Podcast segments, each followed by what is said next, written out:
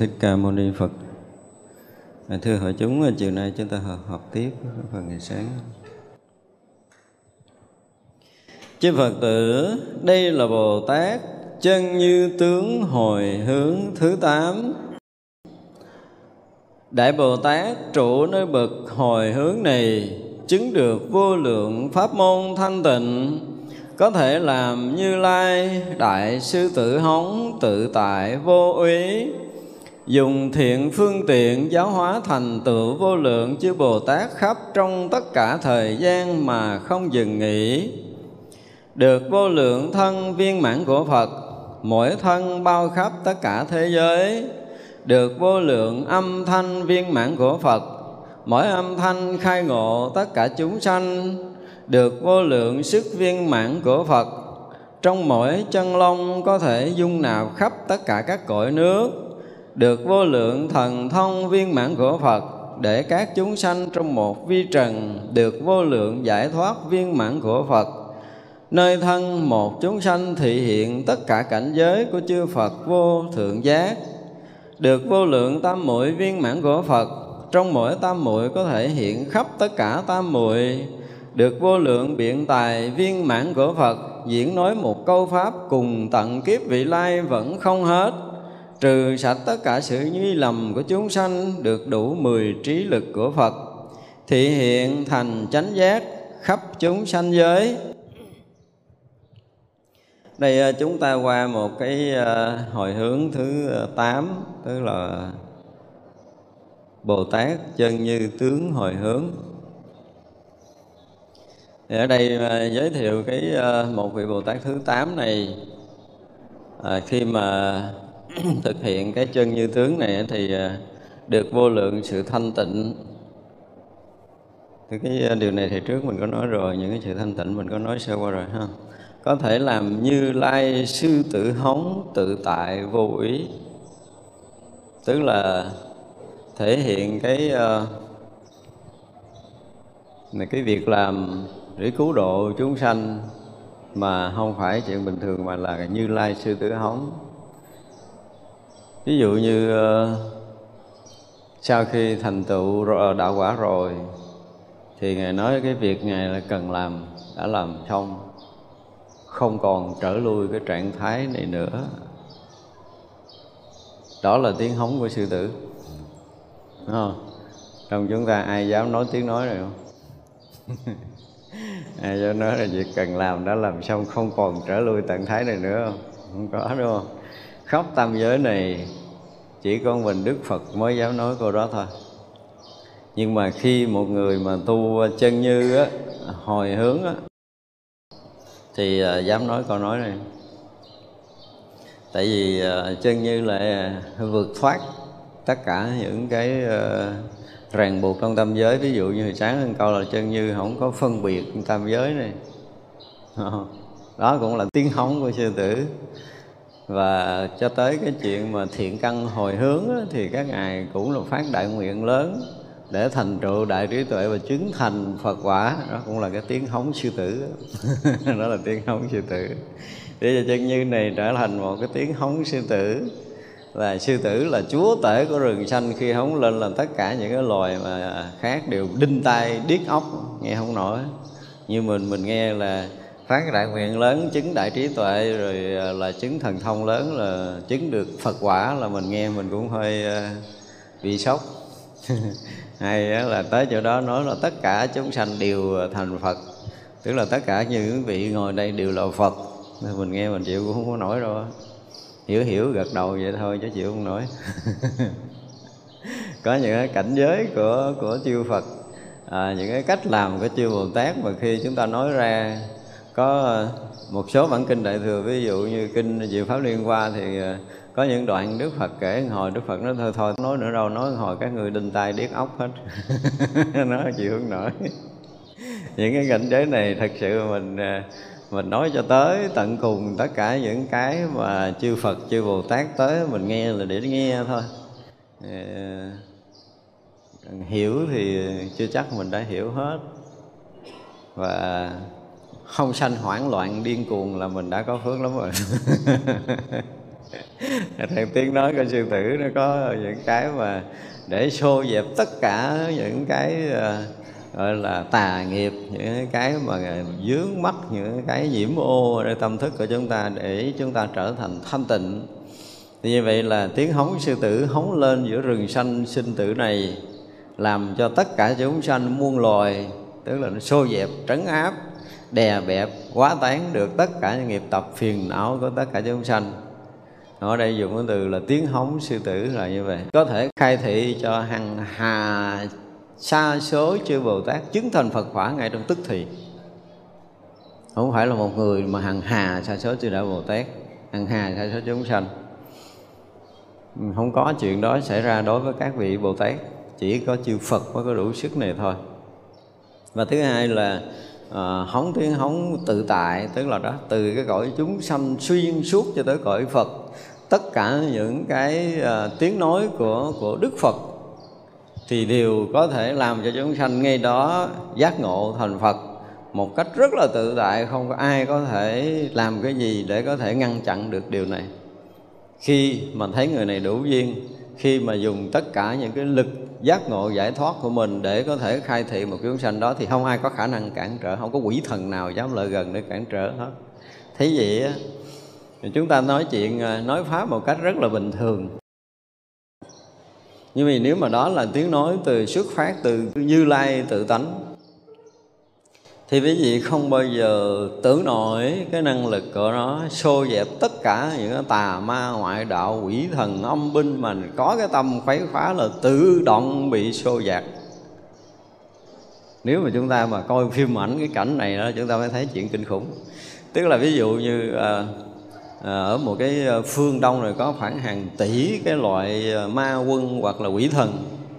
Nhưng mà trong số đó cũng có một số ma quân quỷ thần thích nghe chánh pháp muốn nghe chánh pháp. Thì tiếng hóng này hóng lên một cái là những người đó vẫn ngồi yên tại chỗ như những cái loài người mà chống phá, những cái loài ma quân chống phá tự động bị bay đi, cũng không biết lý do gì. Bay đi không biết, bay tận mù xa, bay tận cái nơi mà họ không còn có khả năng nghe được lúc đó, chấn mày lại. Đó là hàng rào tâm linh của của tiếng hóng sư tử. Chứ không phải tiếng hóng sư tử là một tiếng nói bình thường, mà thực sự là xô dẹp từ nơi tâm mê của tất cả chúng sanh mà có cái duyên sâu với chánh pháp thì nghe những lời chánh pháp thì tự động sẽ tắt mất tất cả những nghiệp tập phiền não để tâm mình hiển nhiên sự thanh tịnh lộ ra. Hiểu chưa? Còn những cái tà tâm tự động biến mất. Mà đó là cái cách thuyết pháp của chư Phật. Cho nên đối diện với Đức Phật những bậc đại giác thì chúng ta tự động chưa có nghe cái gì tự động mình thấy mình thanh tịnh rồi, mình chưa có nghe. Thấy nó có một cái gì đó nó rất là lạ là, ủa, hồi nãy hồi nãy chưa có, mà bây giờ tự nhiên mới thấy thôi, mới gặp thôi. Và mới chuẩn bị niệm phật để chuẩn bị giảng thì tự động mình à, được thanh tịnh. Đó là tiếng tiếng hóng tiếng hóng tiếng hóng của của như lai chưa thành ngôn ngữ người phàm là tự động cũng xô dẹp được nghiệp tập phiền não của những người đang thiết tha muốn hòa nhập trong chánh pháp. Và đây là sự thật. Và tới khi mà nói thành âm thanh thì chuyện còn vẫn tiếp diễn xảy ra. Cho tới một mức độ mà gọi là tự tại vô ngại không có sợ bất kỳ loại nào, loài nào, cõi nào, thiên ma hay là quỷ thần nào mà dám gọi là gì đó bén mảng vào cái vùng trời chuyển pháp luân của chư Phật thấy vậy chứ không có đơn giản đâu. Thấy vậy. Thấy ở cõi người, nói tiếng người, qua lại chơi. Mình nghe không nghe, mình hiểu không hiểu thì thôi. Kiểu nó không phải vậy đâu. Tiếng hống sư tử của như lai tự tánh kinh khủng lắm. Và khi nào mà chúng ta có đủ cái phước, đủ cái trí để chúng ta thấy điều này, thì chúng ta thấy cái năng lực thực sự, cái thần lực thực sự, cái thần thông thực sự xuất phát từ như lai tự tánh như thế nào còn hồi mình còn phàm phu mình thấy như lai tự tánh rồi không phân biệt không đụng chạm tới tất cả các pháp rồi không có gì rồi mình thấy năng lực nó không có. Ừ, không phải như vậy.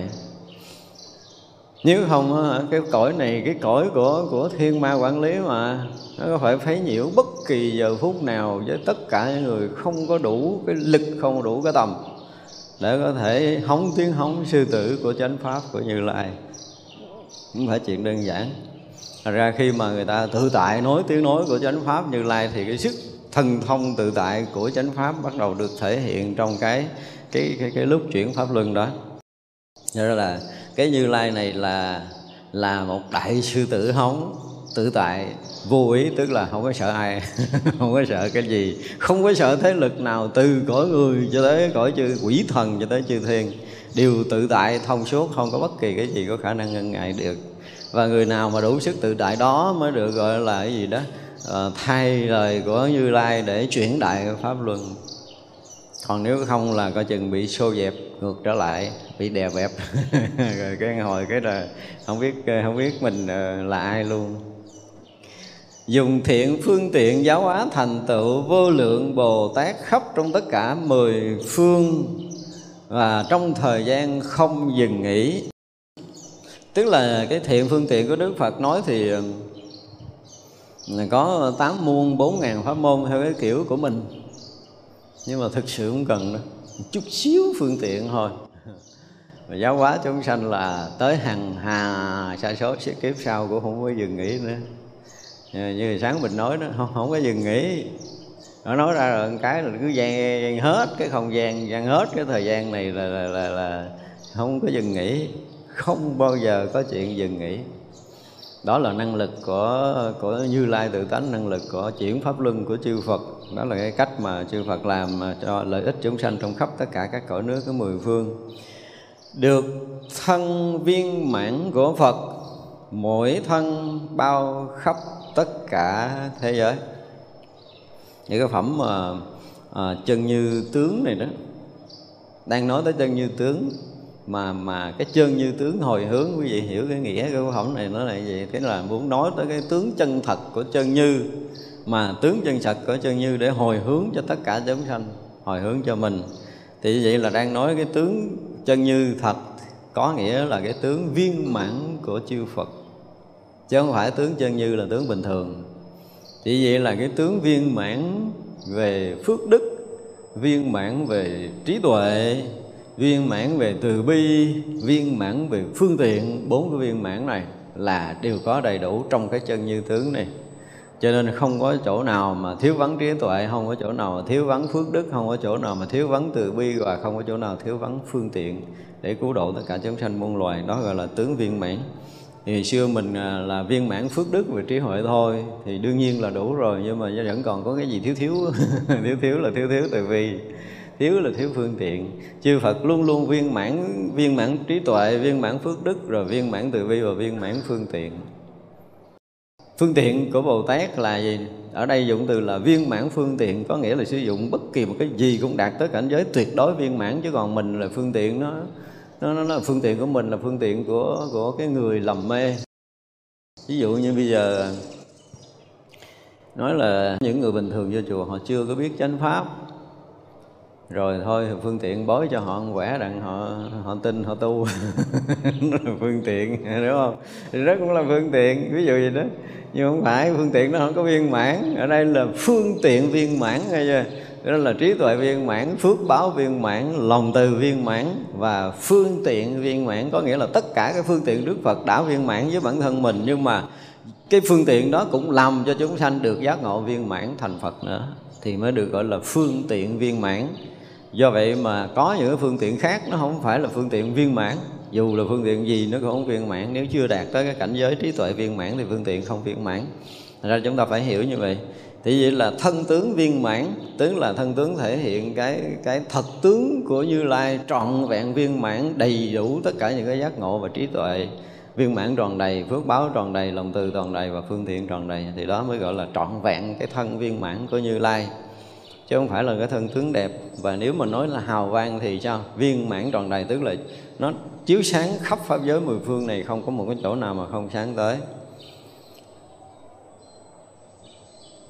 Được vô lượng âm thanh viên mãn của Phật, mỗi âm thanh khai ngộ tất cả chúng sanh. Đó, chúng ta thấy không? Còn Bồ Tát chưa chắc là có âm thanh viên mãn chưa đạt được cái cái mà tận cùng của, gọi là cái gì, cái hải triều âm. Cái chưa đạt được tới cái chỗ tận cùng của diệu âm. Chưa đạt được tới cái tận cùng của phạm âm. Từ tất cả những cái âm thanh này, ví dụ như bồ tát vẫn có một số ờ, số cõi. Mà bồ tát nói, họ nghe không không được các vị giác ngộ các vị thánh đó, đệ tử của đức phật bởi vì mình nói khác khác nhau chỗ nào? Khác nhau nội một âm thanh thôi chúng ta đã đủ nói khác nhau giữa phật và bồ tát cũng như các vị thánh. Các vị thánh ờ, vẫn uh, thuyết pháp chư thiên có thể nghe được. Các vị thánh có thể nghe được nhưng mà hơn nữa không có đủ tầm tức là khai thị bồ tát thành phật thì các vị la hán không đủ sức. Tức là chưa có viên mãn đúng không? Rồi là có rất là nhiều cái loài họ cũng không có không có nghe được cái cái lực đó nói vậy chứ nó không phải dễ mà có thể khai mở. Ví dụ như bữa mình nói là những cái loài mà nó ở trong cái cõi mà tâm tối thì cái lực của Phật mới đủ có thể chói sáng tới chứ Bồ Tát không đủ. Bồ Tát à, không đủ thì các vị thánh sẽ không đủ. Thì âm thanh này bây giờ cũng vậy. Đức Phật đạt được cái viên mãn của âm thanh cho nên một lời của Đức Phật là thông với tất cả các loài các cõi khắp pháp giới mười phương. Và loài nào thì được nghe bằng chính âm thanh của loài đó. Như Đức Phật đang ở trước mình để nói lời nói của mình cho mình nghe cái lời pháp đó. Thì đó được gọi là viên mãn âm thanh. Và này chỉ có Phật. Bồ Tát chịu không nổi, nhưng mà Bồ Tát tới đây lại cả có sức cái nền tức là chân như tướng hồi hướng. Chân như tướng, tức là đang nói về cái phẩm chân như tướng. Thì chân như tướng là đã viên mãn tròn đầy. Chân như là một cái gì viên mãn tròn đầy trùm khắp pháp giới này không có cái chỗ nào không có. Tất cả các tướng đều là tướng của chân như. Cho nên viên mãn tròn đầy. Tất cả âm thanh đều là âm thanh của chân như, cho nên viên mãn tròn đầy. Thì vị bồ tát mà tu ờ, tới thập hồi hướng này đạt tới cái cảnh giới chân như hiện tiền thì người đó mới đủ sức có cái âm thanh khai ngộ tất cả chúng sanh muôn loài. Tới đây là bồ tát này làm việc nó được. Nhưng mà chưa tới đây thì bồ tát chưa làm nổi. Ừ, thì đó, điều đó là điều mà chúng ta phải biết. Thành ra là sử dụng một âm thanh, nhưng mà hằng hà sa số các cõi nước có mười phương, có hàng hà sa số các loài chúng sanh, mỗi một loài chúng sanh thì sử dụng một cái âm thanh ngôn âm khác nhau hoàn toàn. Vậy mà khi bồ tát chuyển pháp luân vị bồ tát chân như này chuyển pháp luân, thì à, từ cảnh giới chân như này chuyển pháp luân là tất cả các loài nó đều nghe được. Và đức phật là người đã viên mãn trọn vẹn điều này. Đó là điều mà để chúng ta biết. Cho nên một âm thanh thôi là đủ để có thể khai thị cho tất cả chúng sanh muôn loài khắp pháp giới mười phương, chứ không cần sử dụng âm thanh thứ hai. Và chúng sanh khác cũng có khả năng giác ngộ. Được vô lượng sức viên mãn của Phật trong mỗi chân long có thể dung nạp khắp tất cả các cõi nước. Đó chúng ta thấy cái chuyện bắt đầu quyền thoại xảy ra nè. Một lần chân long thôi. Một chân long mà chứa cái ờ, cái hành tinh của chúng ta thôi là đã thấy nó kinh khủng lắm rồi đúng không? Nhưng mà trong một lỗ chân lông có thể dung nạp tất cả các cõi nước ở mười phương. Đấy, như sáng mình nói là một âm thanh thôi. Một âm thanh thôi là là sao? Là khắp mười phương pháp giới này chỗ nào cũng được nghe như nhau. Và đó là sự thật. Khi nhập vào chân như tự tánh thì chuyện đó là sự thật. Còn khi chưa nhập vào chân như tự tánh thì tất cả đều được khu biệt ở một cái tầng tâm thức của chính mình thôi. Mình không ra khỏi cái tầng tâm thức của mình mình không ra khỏi cái tầng ý thức của mình mình không ra khỏi cái tưởng tướng của mình. Mình đang tưởng tượng là có âm thanh, có tướng, mình mới nghe được và vượt qua ngoài cái tưởng tướng của mình, vượt ra ngoài cái tâm thức của mình là mình không biết, mình không biết. Mà tâm thức của chúng ta thì có giới hạn. Nhưng mà khi mà chân như tự tánh thì không phải là cái hạn hẹp của tâm thức. Do đó cái năng lực của của chân như tự tánh không thể nghĩ bàn. Do chúng ta không thấy được, không đủ sức để thấy được cái hiện thực xảy ra là trong mình cũng thường nghe nói là trong một hạt cát chứa một cái quyển kinh rồi là vô lượng vô biên trùng khắp pháp giới. Chúng ta đập vỡ cái hạt cát đó ra thì quyển kinh đó nó lộ bài. Ví dụ cái kiểu nói của thiền sư nó là như vậy. Thì mấy ông cũng tưởng tượng nói ra được á. Có không phải không? Đây là sự thật chứ không phải không có. Đó như người sáng mình nói là à, một cái âm thanh hoặc là một cái hình sắc bất kỳ âm thanh nào bất kỳ hình sắc nào bất kỳ một cái hiện tướng nào đang xảy ra trong pháp giới mười phương này đều cũng là tràn ngập khắp pháp giới mười phương, chứ không phải là một cái vật nhỏ như mắt chúng ta đang thấy bây giờ. Chúng ta thấy bằng tưởng tướng thì rõ ràng là nó khu biệt thành tất cả những cái gì đó nhỏ nhiệm nó đang hiện tướng ở trong cái không gian này. Và nếu như tướng nhỏ, tướng lớn khác nhau, tướng lớn đứng trước, tướng nhỏ đứng sau là mình không thấy không? Nhưng mà là tướng nào mà cũng trùm khắp. Vậy đó mà tướng nào cũng như tướng nào chúng ta đều thấu suốt hết không có lầm lẫn. Thì lúc đó là lúc mà chân như tướng hiện lộ. Cho nên là một lỗ chân lông tức là một cái, cái chỗ cực nhỏ mà dung chứa hết tất cả pháp giới mười phương. Đây mình tưởng mình tưởng cũng không có nổi. Thực sự là mình không có đủ sức để mình tưởng cái này. Thế nhiều thiền sư nói là bắt con voi phải ờ, chung qua cái cái chui của cái lỗ của cây kim á chứ không phải chui qua cái ống chỉ mà chui qua cái chui của lỗ kim á. Người nào làm được chuyện đó thì người đó thấy và biết được tướng của như lai tướng của chân như là gì. Giờ mình về mình dắt con trâu chui qua cái lỗ kim thử coi nhau. Ai mà làm được người đó ngộ đạo. Thế kiểu đó gì đó. Cái là mình lấy uh, cái gì đó.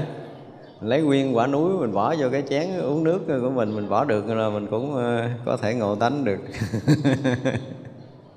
Lấy cái chén này hốt một cái là hết hư không rồi cái uống vô. Được vô lượng thần thông viên mãn của Phật, để các chúng sanh trong một vi trần. Mình bây giờ mình to như thế này mà kêu bỏ, một mình mình thôi, đừng kêu bỏ hết chúng sanh. kêu mình mình mà bỏ mình vô cái vỏ sò thôi, đừng nói là hạt cát nhỏ lắm, bỏ còn không nổi nữa. Như vậy mà một vi trần thôi, có thể bỏ hết tất cả chúng sanh muôn loài vào trong đó. Không phải chuyện phóng đại đâu mà nha.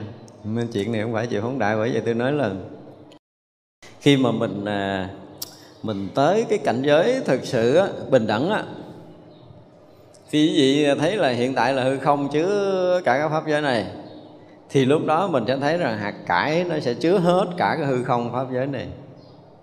Đó là sự thật. Và cái vật mà nếu mình tới cái chỗ tận cùng của nó là bằng một tỷ lý thừa tỷ nhỏ nhất đó, tức là hạt cải chia thành một tỷ rồi chia thành một tỷ lý thừa nữa. Tức là chúng ta không thể tưởng nhỏ ở cái mức nào. Nó giống như nó nó được biến thành hư không vậy nhưng mà chưa. Thì như vậy là nó cũng có khả năng trong một nháy mắt, chưa đầy một sát na, nó có thể hình thành cả một cái vũ trụ mênh mông này. Năng lực của cái vật chất cực nhỏ kia, nó có khả năng làm chuyện này, chứ không phải đợi thành phật mới có thần thông đó. Và tất cả chúng ta ở đây, chúng ta cũng thừa tất cả những năng lực đó. Chúng ta dùng từ là thừa, không có thiếu ai cũng có khả năng là chỉ cần là đưa tay ngang có thể che mặt trời và có thể bóp mặt trời búng búng búng búng búng, búng ra hàng tỷ tỷ tỷ mảnh được hết đó. Thần thông đó tất cả mọi người ở đây có đủ. Tại vì một vi trần nhỏ nhiệm nó đã có đủ cái điều này. Mà đợi mình là bây giờ mình đã hơn mấy tỷ tỷ cái tế bào mình không có khả năng này thiệt là thấy nó buồn quá. Thấy nó buồn thiệt á bởi vì tới chỗ đó rồi mình mới thấy là muốn khởi một cái niệm nhỏ để uh, gọi là coi thường một hạt cát chia là một ngàn mảnh mình còn không có dám nữa. Hạt cát mà chia là một ngàn mảnh một triệu mảnh một tỷ mảnh mà mình coi thường mình còn không dám nữa. Quý vị tin không? Tại vì cái gì nó cũng năng lực vô biên vô tận đó là thần thông mà dụng là từ là thần thông của chư Phật. Với tất cả mọi thứ trong cái không gian vũ trụ này có đủ tất cả những năng lực đó hết.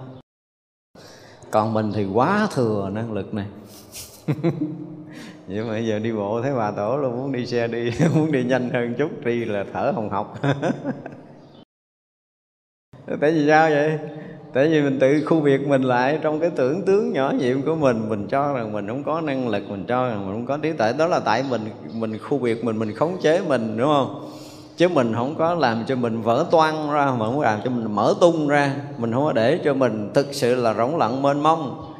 Thì cái rỗng lặng mênh mông là cái vốn có, nó là cái đang có, đang hiện lộ, nhưng mà cái tâm thức của mình không chấp nhận nổi điều này đó, mình cho rằng mình có một chút xíu mình mấy chục kilo mình là cái buồn cái thương cái giận cái ghét là tất cả những cái tâm tưởng của mình tất cả những cái gì mình nghĩ mình tưởng được thì mình nghĩ cái đó là mình cái gì mình nghĩ tưởng được coi như cái đó không phải là mình. Nhưng mà thật sự cái mình thật đó, thì nó không phải là tất cả những cái đang nghĩ tưởng. Bởi vậy mới hư. Thật ra là mình không có cái khả năng đó. Chứ còn hả trong một lỗ trong lông chứa vô lượng vô biên thế giới thì đây là một cái cái thật và là lấy vô lượng chúng sanh để trong cái vi trần cũng là sự thật. Ở đây chúng tôi dùng là sự thật. Là tại vì tất cả vi trần đều trùm khắp cái cái hư không này.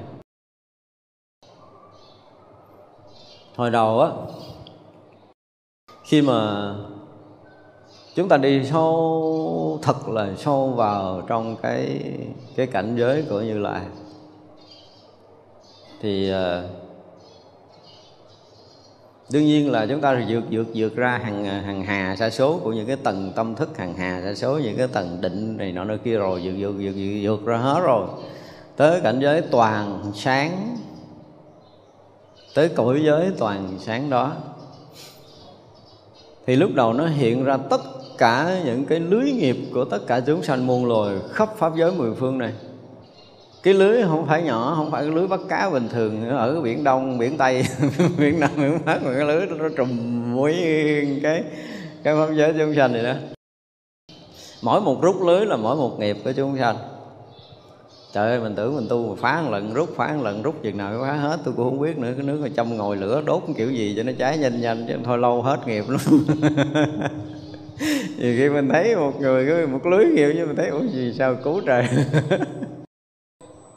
ở đó, nhiều khi mình cũng rối, nhiều khi mình thấy mình cũng hơi rối rối, tôi nói, ủa trời đất coi được quá trời, vậy rồi sao phá?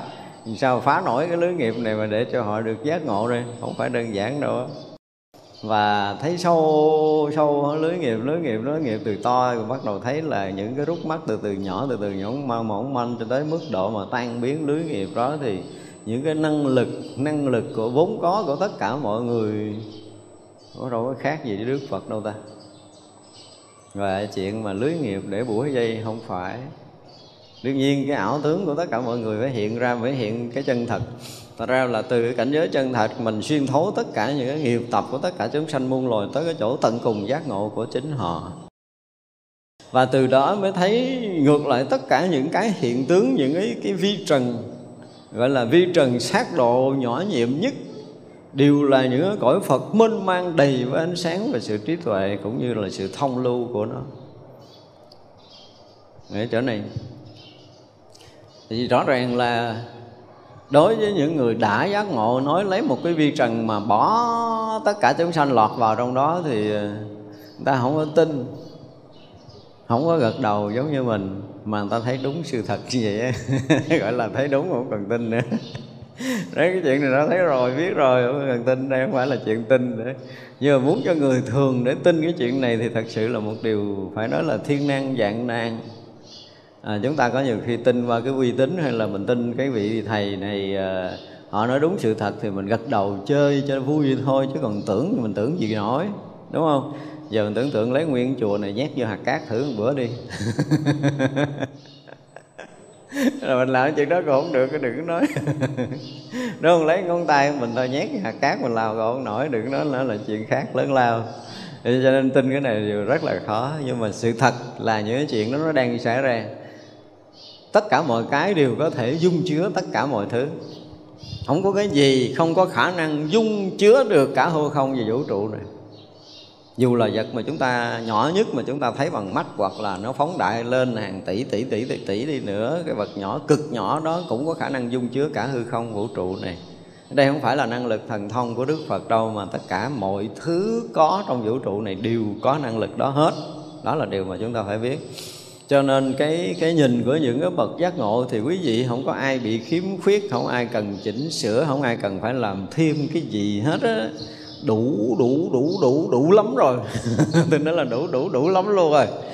Chỉ một chút đơn giản là đừng có ảo tưởng nữa thôi à. tôi nói còn rút rút ảo tưởng này nè đừng ảo tưởng nữa là xong chuyện. Nó đơn giản vậy đó chứ không phải làm thêm cái gì đâu. Cho nên có khi chưa cái chớp mắt mà cái cái mí trên mí dưới chưa chạm nhau thành phật mất rồi. Nó nhanh vậy chuyện thành phật nó còn nhanh hơn như vậy gấp tỷ lần luôn á từ mắt nó mí trên mà sụp xuống tới mí dưới, chưa cho được một phần ngàn là đã ngộ đạo thành phật mất rồi. Thì có kịp dụng công gì đâu, không có kịp. Chỉ có điều là chúng ta bị vướng trong cái ảo ảo này, chúng ta cho ảo là thiệt ra nó không có gỡ ra thôi. Gỡ ra không có khó. Thật sự là là bùng vỡ, không có khó gì hết trơn được vô lượng giải thoát viên mạng của Phật, ở nơi thân một chúng sanh thị hiện tất cả cảnh giới của chư Phật thành Phật vô thượng giác. Cho nên khi Đức Phật đã thành Phật rồi á mà phân thân đi các cõi á thì tại vì cái cõi như cái cõi của mình nè mình chấp cõi này nó chấp ghê gớm. Cho nên đức phật mà thì đức, đức, phân thân xuống đây rồi đó còn bắt phải là nằm nôi khóc que que rồi là tập đi bộ rồi à, rồi học đọc chữ rồi đó là học uh, múa võ học bắn cung đủ hết.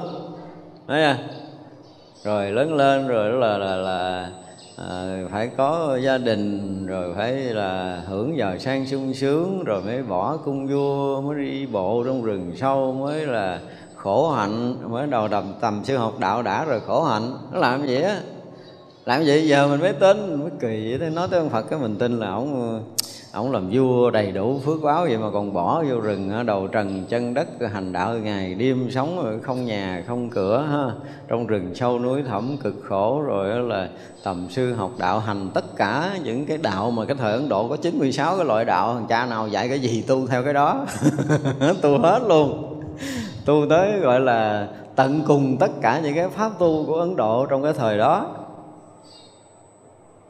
không có vị thầy nào trong rừng sâu mà tu là là thái tử tất đạt đa không tìm tới để học. Và chứng tận cùng tất cả những cái chỗ chứng của mấy ông thầy rồi mới đi. Đó vậy đó. Đó cho nên là tới hồi mà à, chứng được phi tưởng phi phi tưởng chư thiên á, là cái ông thầy út đầu lâm phất là ông thầy cuối cùng về về tâm linh để hướng dẫn. Thì thấy chỗ này nó không có giải quyết nó ngã nó vẫn còn. Chưa có tận cùng cái ngã chấp của mình. Thật ra là quốc đầu Lâm Phất kêu ở lại để uh, chia đồ chúng uh, rồi giáo hóa với ổng nói chỗ này đâu phải là cái chỗ tôi tìm nữa thôi. Thì xin lỗi nha đi. Đi. Chỗ thì không phải chỗ này. Thì vậy là tới lúc đó mới được gọi là hết thầy dạy. Đấy chưa? Thầy nào, cỡ nào cũng học rồi, ở ngoài mà gió võ bắn cung hay gì cũng học học ba bốn bữa ông thầy bỏ chạy hết rồi. Ông thầy mà dạy về à, thiên văn, địa lý, học khỉ gì học vài bữa, bỏ chạy hết rồi, không ai bằng hết trơn tức là về mà trí thức là cũng đã học hết rồi, về tâm linh thì cũng đã thu sạch hết rồi. Mấy ông thầy ấn độ lúc đó là không có ông thầy nào mà dạy tu mà thái tử không có tới. Thì vậy là trong mấy năm tầm đạo là không có sót ông thầy nào không? Rồi tới mức độ khổ hạnh thì là ai khổ hạnh cỡ nào thái tử tất đặt ra khổ hạnh kiểu đó. Giờ không tin mình ra mình giả bộ mình đứng giữa trời chân con chân đứng rồi, thì coi được mấy ngày. Mà chưa có khi đứng suốt mấy tháng trời không có để chân xuống không có hạ chân xuống rồi nóng mỏi kiểu gì kệ rắn rít cắn gì kệ nó cứ đứng vậy mà nhập định. Chứ không phải ngồi cái già trong chỗ mát như mình còn ờ, nực nực còn mở quạt lên. mình tu sướng hơn phật, có trời, có đất. Đó, tức là đức phật có thể hiện tất cả những cái khó khổ của trần gian này. Tất cả những cái khó bỏ là danh lợi, là tiền tài, danh vọng, đúng không? Khó bỏ thì cũng bỏ được. Còn tất cả những cái khó làm thì thái tử tất ra làm tận cùng tất cả những khó làm. Những cái mà là có những cái vị thầy đó, không có đơn giản tới đó ông dạy đạo liền đâu ông đì thế màu thiếu điều ông ngồi đầu ông ỉa thì đưa đầu cho ỉa chứ không có cái vụ mà né cái đầu qua không có chuyện này.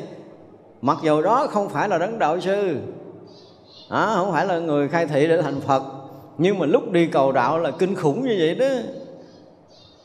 Suốt ngày đó, lấy cái đầu mình làm ghế ngồi thì đưa cái đầu làm cái ghế cho ông ngồi ông ăn cơm ông ngồi ông làm gì đó ông làm kệ ông cứ đưa cái đầu cho ông ngồi thôi à. Mà là trải qua nhiều tháng mới dạy câu một. Nhưng mà phải như vậy á, tại trong kinh không có tả hết cái cảnh đi học đạo thái tử tất đặt ra mình nghe mình còn nổi giận á, chứ đừng có nói chuyện đơn giản. Ví dụ như thầy lấy cái mặt mình làm giấy để viết thì mình cứ đưa cái mặt ra ông viết cái gì viết, kệ ổng mình đâu biết đâu, cứ đưa mặt, viết rồi cởi áo ra, đưa cái lưng cho ông viết, rồi bạch cái ngực ra đưa cho ông viết ông làm gì á. Rồi ông phun nước miếng hèo hèo cái ông trà cái ông viết lại. chúng ta không tưởng tượng nổi cái cảnh mà đi học đạo đâu mà trong kinh nó không có diễn tả được. Mình nghe mình còn nổi giận á nó thiệt á, làm ba bữa tôi bỏ đi, mất một bữa một tôi tốn rồi. Nhưng mà cái đời cuối thành phật mà chịu tất cả những cái nhục hình mà nó là cái nhục hình, những cái nhục mạ, những cái gì mà khó khổ nhất trong trần gian là trong giai đoạn tầm sư là đã nếm trải kinh hoàng. Trong kinh nói diễn tả hết này đâu, nó nói tới khúc khổ hạnh thôi thì khổ hạnh thì không bàn rồi. Đã nói là khổ hạnh thì không có cái gì để bàn. Và cho tới lúc mà Đức Phật thành Phật rồi, Đức Phật nói trong lịch sử loài người của các ngươi á hả? Ngược về trước hằng hà xa số kiếp và trở về sau hằng hà. Xa số kiếp không có ai mà khổ hạnh bằng ta hết. Mà thiệt á, nhìn cái hình hài của Đức Phật cái thời đó hả? Nếu mà con mắt không chớp không biết cái trồng ở đâu, nó nó thụt luôn sâu ở trong á nếu mà không chớp là không thấy có trọng mắt đâu. Chúng ta mới ăn số 7 mấy chục ngày ốm ốm rinh kêu trời kêu đất. Mà còn ăn á, còn ăn á, còn đức phật rồi nó nhịn ăn nhiều, tháng nhiều năm như vậy. Ăn có khi có ngày ăn hạt mè, có khi đâu có ăn đâu dụng từ ăn hài, hạt mè, hạt đậu là đã đã đã gọi là đã quá trớn rồi đó. Chứ còn có khi là trải qua suốt năm tháng 7 tháng không ăn miếng nào. Thậm chí là không uống giọt nước nào luôn mình không uống nước mất điện giải mình chết. Chứ còn ờ, Bồ Tát hồi xưa ở rừng là suốt không uống nước tại đứng co chân vậy không có ra vậy nhập định kiểu đó nó không có sức. Nhiều tháng nhiều năm không uống nước. Cơ thể gần như mất hoàn toàn dưỡng chất vào một cái đi nguyên lớp da vậy đó thì tất cả những cái đó ờ, là, là, là, là đem ra mà để kể cho chúng sanh cái thời nay. Thì mình nói trời trời ông tu cực quá không cho nên ông nói tạm tin được. Nói vậy mới tin cái kiểu chấp mình mà nếu mà cỡ bồ tát mà hiện thân thành phật ngay tại chỗ, thì lúc đầu có thể mình tin. Là thấy ổng ờ, ghê gớm hơn mình. Thì tin nhưng mà nghe hồi thấy, ôi sao ổng cũng vậy thôi. Nếu mà ổng thật sự ổng ngon xuống đây, ổng làm nít khóc que que ổng đi bộ, ổng ôm vú, ổng bú, ổng lớn lên từ từ để rồi biết à. Kiểu mình vậy đó. Tức là nếu mà không có cái kiểu mà đồng sự chiếm, không có kiểu khổ hơn mình, đúng không? Không có kiểu cực hơn mình thì bây giờ nói mình rất là khó tin. Thật ra là Bồ Tát cũng phải cực xuống giai đoạn như vậy, Cực hơn tất cả những cái cực khổ của chúng sanh. Có hàng tỷ lần. Mà chính Đức Phật tới, lúc thành Phật, Đức Phật cũng nói điều đó có ai ốm mà đụng cái cái cái da bụng trước là chậm tới cột sống không? Nó xệ đường ruột bao tử mà tới nó mỏng mà đụng chạm nhẹ vậy cái thôi là đụng tới cột sống phía sau á. Cái ruột mình nó còn dày lắm còn chứa nhiều. Nó chưa có sạch ruột. À, ra là nói cái chuyện mà à, thị hiện để mà thành phật trong tất cả các cõi thì Đức Phật hiện thân của loài nào Ở cõi nào Thì đều thành Phật ở loài đó và cõi đó. Đây là cái viên mãn và cái nguyện của của Đức Phật nè. Các vị Bồ Tát hiện thân các cõi thì cũng chưa đủ sức để thành Phật. Nhưng mà đến lúc các vị Bồ Tát viên mãn rồi á Thì cái cái cái đời cuối có thể hiện thân ở một cái cõi nước nào đó Và cõi đó thành Phật Thì từ đó về sau mới hiện thân tất cả các cõi ở đó, cõi đó thành Phật. Còn riêng Đức Phật thì khi hóa thân của Đức Phật tới tất cả các loài nào và mang thân của loài nào thì cũng ở ngay lời đó mà thành phật. Ví dụ như loài thấp hơn loài người xuống tới loài súc sanh, nếu mà đó là ứng hóa thân của đức phật thì cũng ở trong loài đó để thành phật, để giáo hóa chúng sanh trong loài đó. Mà thực sự trong cái ờ, các loài á, mình thấy ờ, cái cái cái loài mà đi hai chân như mình là nó đã đã phát triển tâm linh rồi so với cái loài đi bốn chân, rất là khác biệt khác biệt nhau nhiều lắm. Thì bây giờ mình cái loài đi hai chân mình rõ ràng là với cái cái xã hội loài người, với cái tâm thức bình thường, thì mình vẫn coi cái loài đi bốn chân là thấp hơn mình, đúng không? Thấp hơn xa lắm mà, không có đơn giản đâu. Về trí tuệ, về phước báo, mọi cái nó thấp hơn. Nhưng mà khi mà đức phật hóa thân tới loài đó, cũng thành phật trong cái cõi đó nữa. Thì xuống tới ngạ quỷ, xuống tới súc sanh, xuống tới à, địa ngục tất cả các loài thấp hơn ở dưới cái tận cùng sâu xa chỗ tâm tối. Nếu đức phật quá thân tới đâu, ứng quá thân đức phật xuống loài đó thì mang cái thân của chúng sanh của loài đó tu hành thành phật. Đó là cái điều khác biệt. Còn đa số các vị bồ tát có xuống địa ngục đi nữa thì cũng ra địa, khỏi địa ngục tự tại thôi. Chứ trong địa ngục đó không thành phật được. Xuống cứu cái ông nào đó xong cái là vọt. Không có ở nhưng mà lần này đức phật mà ứng hóa thân vô mấy cõi đó là ở đó suốt cái kiếp đó và tu hành thành phật trong kiếp đó. Đó mới là cái sự khác biệt. Cho nên chúng ta nó nói mà cái sự mà khác biệt giữa giữa thánh a la hán giữa các vị bồ tát và đức phật thì chúng ta phải nói luôn tới những cái ứng hóa thân này. Thì đó mới gọi là cái sức thần thông tự tại của đức phật. Tự tại không phải là ra vào một cách bình thường mà vào trong đó thành phật ở trong cõi đó mang thân chúng sanh của cõi đó thành phật trong cõi đó để giáo hóa chúng sanh cõi đó. Có những loài rất là thấp ví dụ mình nghe nói mình sợ là những loài mà côn trùng nhỏ nhất những cái loại vòi tửa là nó, nó, nó, nó, nó thấp lắm rồi. Thế mà nếu như đức phật mà vào phân thân trong đó thì uh, mang thân của cái loài đó thì chính cái thân loài đó đã thành phật luôn. Chúng ta mới thấy hay. Thế thì nó có thể hiện một cái chuyện mà long nữ uh, Ờ, thành phật đúng không? Trong kinh diệu pháp liên hoa. Thì vậy là bồ tát văn thù xuống đó giáo hóa, rồi xong rồi bồ tát văn thù trở ra là có một lông nữ được được ờ, ngộ đạo để có thể thành phật. Thì cái loài đó là chưa đến đội thấp lắm. Phải diễn tả loài thấp hơn nữa, nó mới sướng. Tới mình mình được quyền nói những cái loài thấp hơn, tại vì này phật nói rồi. Mình được quyền nói cái loài thấp nào đâu không cần biết còn thấp hơn loài à, tôm, cua, cá, ốc gì nữa. Còn thấp hơn các cái loài đó là những cái loài chúng sanh rất là nhỏ nhất ở trong tất cả các loài các cõi. Mà Đức Phật ứng hóa thân xuống đó, hóa thân xuống đó để thành cái chúng sanh loài đó và cũng mang cái thân loài chúng sanh đó mà thành Phật. Đây là thần thông của Đức Phật. Bồ Tát nhiều khi xuống, có nhiều khi vô cái cõi đó vì à, cái duyên có ba người, giáo hóa xong ba người, rút duyên kỳ đó có giáo hóa còn ba người à. không có nhiều. Nhiều khi xuống cõi người bệnh vậy nè. Tôi thấy rõ ràng là cả đời để giáo hóa một người thôi. À, và giáo hóa xong người đó rút người khác không biết. Ra có khi à, bồ tát xuống đây sống ở trong cái cõi mình rồi rút đi thì mình cũng không biết. Tại vì đời đó ổng quyết lòng xuống đây cứu có người à. Là làm một người thôi à, làm cho một người giác ngộ thôi. Không có làm người thứ hai nên khi mà xuống đây thì tất cả bồ tát đều có cái thấy đó cái nhìn đó cái biết đó. Còn đức phật thì khác. Tới loài nào cõi nào đều cũng có thể thành phật và giáo hóa tất cả chúng sanh của cái loài cái cõi đó cái đã. Đó, xong rồi thì bỏ cái thân của cái loài đó. Mà trước phút mà bỏ thân loài đó là cũng dùng năng lượng năng lực thần thông vĩ đại của chư Phật để giáo hóa loài đó và tất cả chúng sanh ở pháp giới mười phương. Đó là cái pháp thường của chư Phật. Tới giờ này mình mới thấy là cái pháp thường của chư Phật đều như vậy cho nên nói cái ngày mà Đức Phật mà chính thức bỏ cái thân của cõi người, hiểu chưa?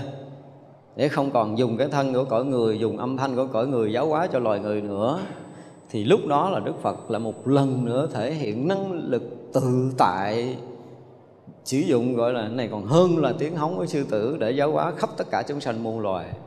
Lần cuối để mà, để cho loài người ở cõi người và trong tam giới này chứng kiến được cái năng lực thật của chư Phật là cái gì một lần sau cuối đó thì vậy là ở đây là chú Đức Phật hiện, thị hiện trong tất cả các thân, thị hiện tất cả các thân, thị hiện trong tất cả cảnh giới và thành Phật trong các cái thân và cảnh giới đó. Đó là năng lực thần thông của Đức Phật. Được vô lượng tam muội viên mãn của phật, trong mỗi tam muội có thể hiện khắp tất cả các tam muội thật ra tới những cái chỗ tận cùng của đỉnh đó, thì mình cũng phải trải qua. Tất cả các vị mà bắt đầu à, khởi tu chúng ta trải qua cái định nào thì chư Phật cũng đã từng trải qua những cái định đó. Nhưng mà đó là những cái chánh định theo cái con đường giác ngộ giải thoát nó hoàn toàn khác. Có những cái định nữa là tà định có năng lực có thần thông nhưng mà trí tuệ để mà vượt thoát sanh tử lại không có không phải dễ, tức là ngay cả những người tu phật của mình mà không có một vị minh sư thực sự hướng dẫn đi vào định và không đi đúng cái cách hướng dẫn của vị minh sư mà vào định.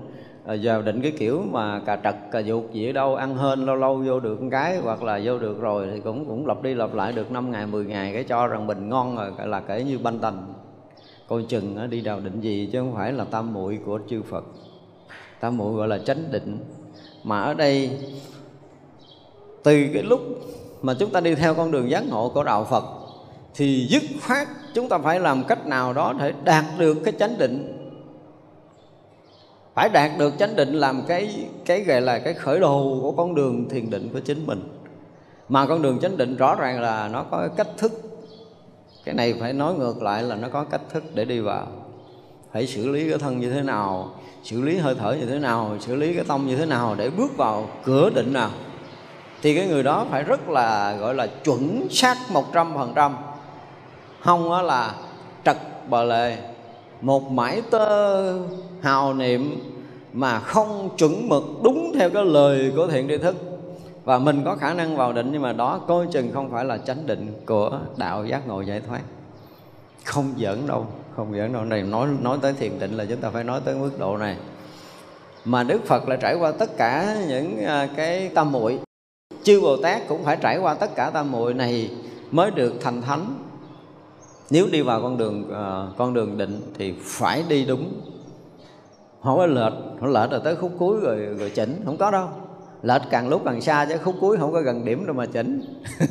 Muốn quay đầu lại là đi một cái vòng xa lắm. Chứ không có vụ bẻ ngang để mà nhập vào chánh định không có chuyện này. Cho nên đừng có tưởng.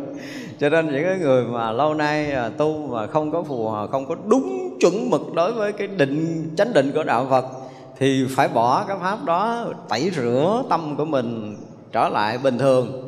Đây tôi gọi là trở lại bình thường như mỗi người thường. Rồi bắt đầu thực hiện công phu đúng với chánh pháp của đức phật để lần lượt bước, từng bước đi vào con đường chánh định.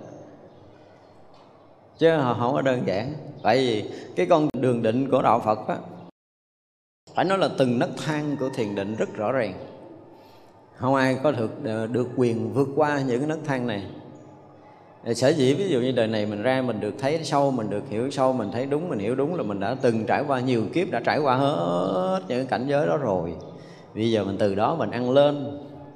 Lạ một điều là một cái đời nào đó mà mình được nhập định đúng, tức là nhập đúng cái chánh định của đạo Phật, đúng cái tam muội của Đức Phật, đúng con đường giác ngộ giải thoát của Đức Phật rồi, thì nó tự động cái đời sau ra mình sẽ được gặp trở lại con đường chánh đó để mình tiếp tục nhập những cái tầng bậc định kế tiếp. Có nghĩa là làm đúng, bước một bước đúng rồi thì ngàn muôn bước phía sau là đúng. Bước khởi đầu quan trọng là đúng. Cái cần là cái cần như vậy. Cứ khởi nhân đúng thì nó mới có cái quả đúng. Còn bước đầu mà hơi trệt mắt me thôi. Thành ra nó muốn thử cái cái cái cái người này à, gọi là cái gì có đủ chánh kiến hay không câu nói hoặc là nhìn cái hành động hoặc là nhìn cái cư xử của họ đối với việc thầy thì chúng ta biết rằng người này đời này tu được hay không và lạc hay không và lạc bao nhiêu tỷ kiếp nữa. Chứ đừng nói lạc đời này chỉ cần chút đó thôi. Một chút thái độ đối với một cái vị thầy của mình ở trong chánh pháp mình như thế nào đó là đủ để có thể biết mình lạc lối bao nhiêu ngàn kiếp. Chứ đừng nói đời này. Và vị thầy không còn phải bận tâm nữa, tại vì phải cho nó học bài học là là lăn lộn trong sinh tử vài dạng kiếp sau thì gặp lại tính tiếp. Cũng không mất mát gì đâu. Đâu có sao đâu đâu có sợ. Cứ đi vòng chơi cho vui mà. Đâu cần theo thầy chi. Còn ai mà đủ cái cái gọi là cái thiện căn phước đức nhân duyên đã đủ đến cái lúc mà mình đặt chân trên chân trời của chánh pháp rồi, thì ngay cái khởi điểm học đạo đầu tiên của họ họ rất chuẩn mực. Chúng tôi dùng cái từ rất chuẩn mực. Với tất cả những cái thiết tha tu hành, với tất cả những cái thành tâm cung kính cái bậc thiện tri thức, để rồi mình đón nhận cái cái đạo lý từ cái vị thiện tri thức như một giọt nước rớt vào cái chén là không có văng ra một mãi tơ nào và chúng ta phải ngậm trọn cái chánh pháp đó để chúng ta có thể tiêu dung được chánh pháp đó, để chúng ta có thể đi sâu vào con đường thiền định và giác ngộ giải thoát. Không có đơn giản. Mình méo mó một chút là kể như mình trượt, mình tự trượt chứ không ai xô mình. Nói lại vậy đó. Con đường chánh pháp là độc nhất. Và đó là con đường hẹp nhất khi bước vào cái cửa ngõ đó. Con đường rất hẹp mà khi chúng ta bước qua cái ngưỡng cửa đó rồi là mênh mông, rộng mở nhưng mà cái cửa hẹp đó, mình lách mình ra nổi hay không thôi đó mới là chuyện đáng nói. Nó nhỏ còn hơn là một phần tỷ của đầu cộng tóc. Lọt qua hay không thôi. Cho nên mình cũng thấy mình cũng là là xô nhiều cái cửa, mà cửa nào cũng dễ mở hết á. Cửa nào cũng dễ mở đó, mới giờ ngồi cho sơn chút mà mình làm cái gì cho sơn chút cái mình được định thiếu điều mình muốn phóng nốt nhà mình cười khô khố trở rồi. Sướng. Dễ tu quá mà. Thật ra là cái gì mình cũng có thể dễ được dễ đạt là phải xét lại nó có phù hợp với cái tâm muội hay không. Cho nên ở đây là đức phật có thể hiện một cách rất rõ ràng là hiện tất cả tam muội chứ không phải một tam muội và ở đây dùng từ là sử dụng một tâm muội đi vào tất cả tam muội tức là chúng ta đã vào được con đường của chánh định rồi, thì tất cả các cái định của của Phật định của Bồ Tát định, của Thánh Thanh Văn định, hoặc là các vị thánh hiền định, chúng ta đều phải trải qua. Những thứ bậc định đó chúng ta không trải qua hết, thì không chứng được cái quả gì nào. Đi vào con đường chánh định, chúng ta phải biết là nó cực kỳ khó khăn. Phải dùng cái từ là hết sức nghiêm mật không đơn giản. Nhưng mà không có bậc giác ngộ nào không trải qua những cái cảnh giới này. Cho nên là người học Phật chúng ta phải coi lại cái tâm tha thiết cầu đạo của mình. Mình cầu bằng cái tâm gì? Tránh hay là chưa tránh mình cần phải chỉnh lại không? chứ mình đừng có tưởng mình là hay mình vô chùa mấy chục năm mình tưởng mình là ngon rồi, không có đâu. Đọc hết sách chưa chắc là mình hiểu chánh định là gì. Đây là một sự thật. Không có thể giấu giếm được đâu. Mình học học thuộc hết tâm tạng thánh điển rồi, học thuộc tới tạng luật cạn kinh rồi tạng luận đi. Nhưng mà chánh định là cái công phu của tự tâm, chứ không phải là làm bằng kiến thức. Thì công phu của tự tâm phải gặp một cái người trải qua cái thiền định thực sự họ đủ trí tuệ để thấy rằng mình dụng cộng công tới đâu, mình làm cái gì, điều chỉnh như thế nào để thực sự là chính đi vào con đường của chính đạo. Kiến thức nó có thể nói trúng. Thì để nghe chỗ này, chỗ kia, cái nọ, rồi gom góp lại thành một cái kiến thức. Và ảnh cũng lý luận về định đồ tùm lum hết, nhưng mà không phải không phải. Hiện thực của cái định nó là khác với tất cả những kiến thức hiểu biết của thế gian. Vì tất cả những cái hiểu biết nó chỉ là hiểu biết thôi nhưng mà nếm vào cái cái hương vị của thiền định mới thấy là rõ ràng nó khác với cái hiểu biết mình nghìn trùng.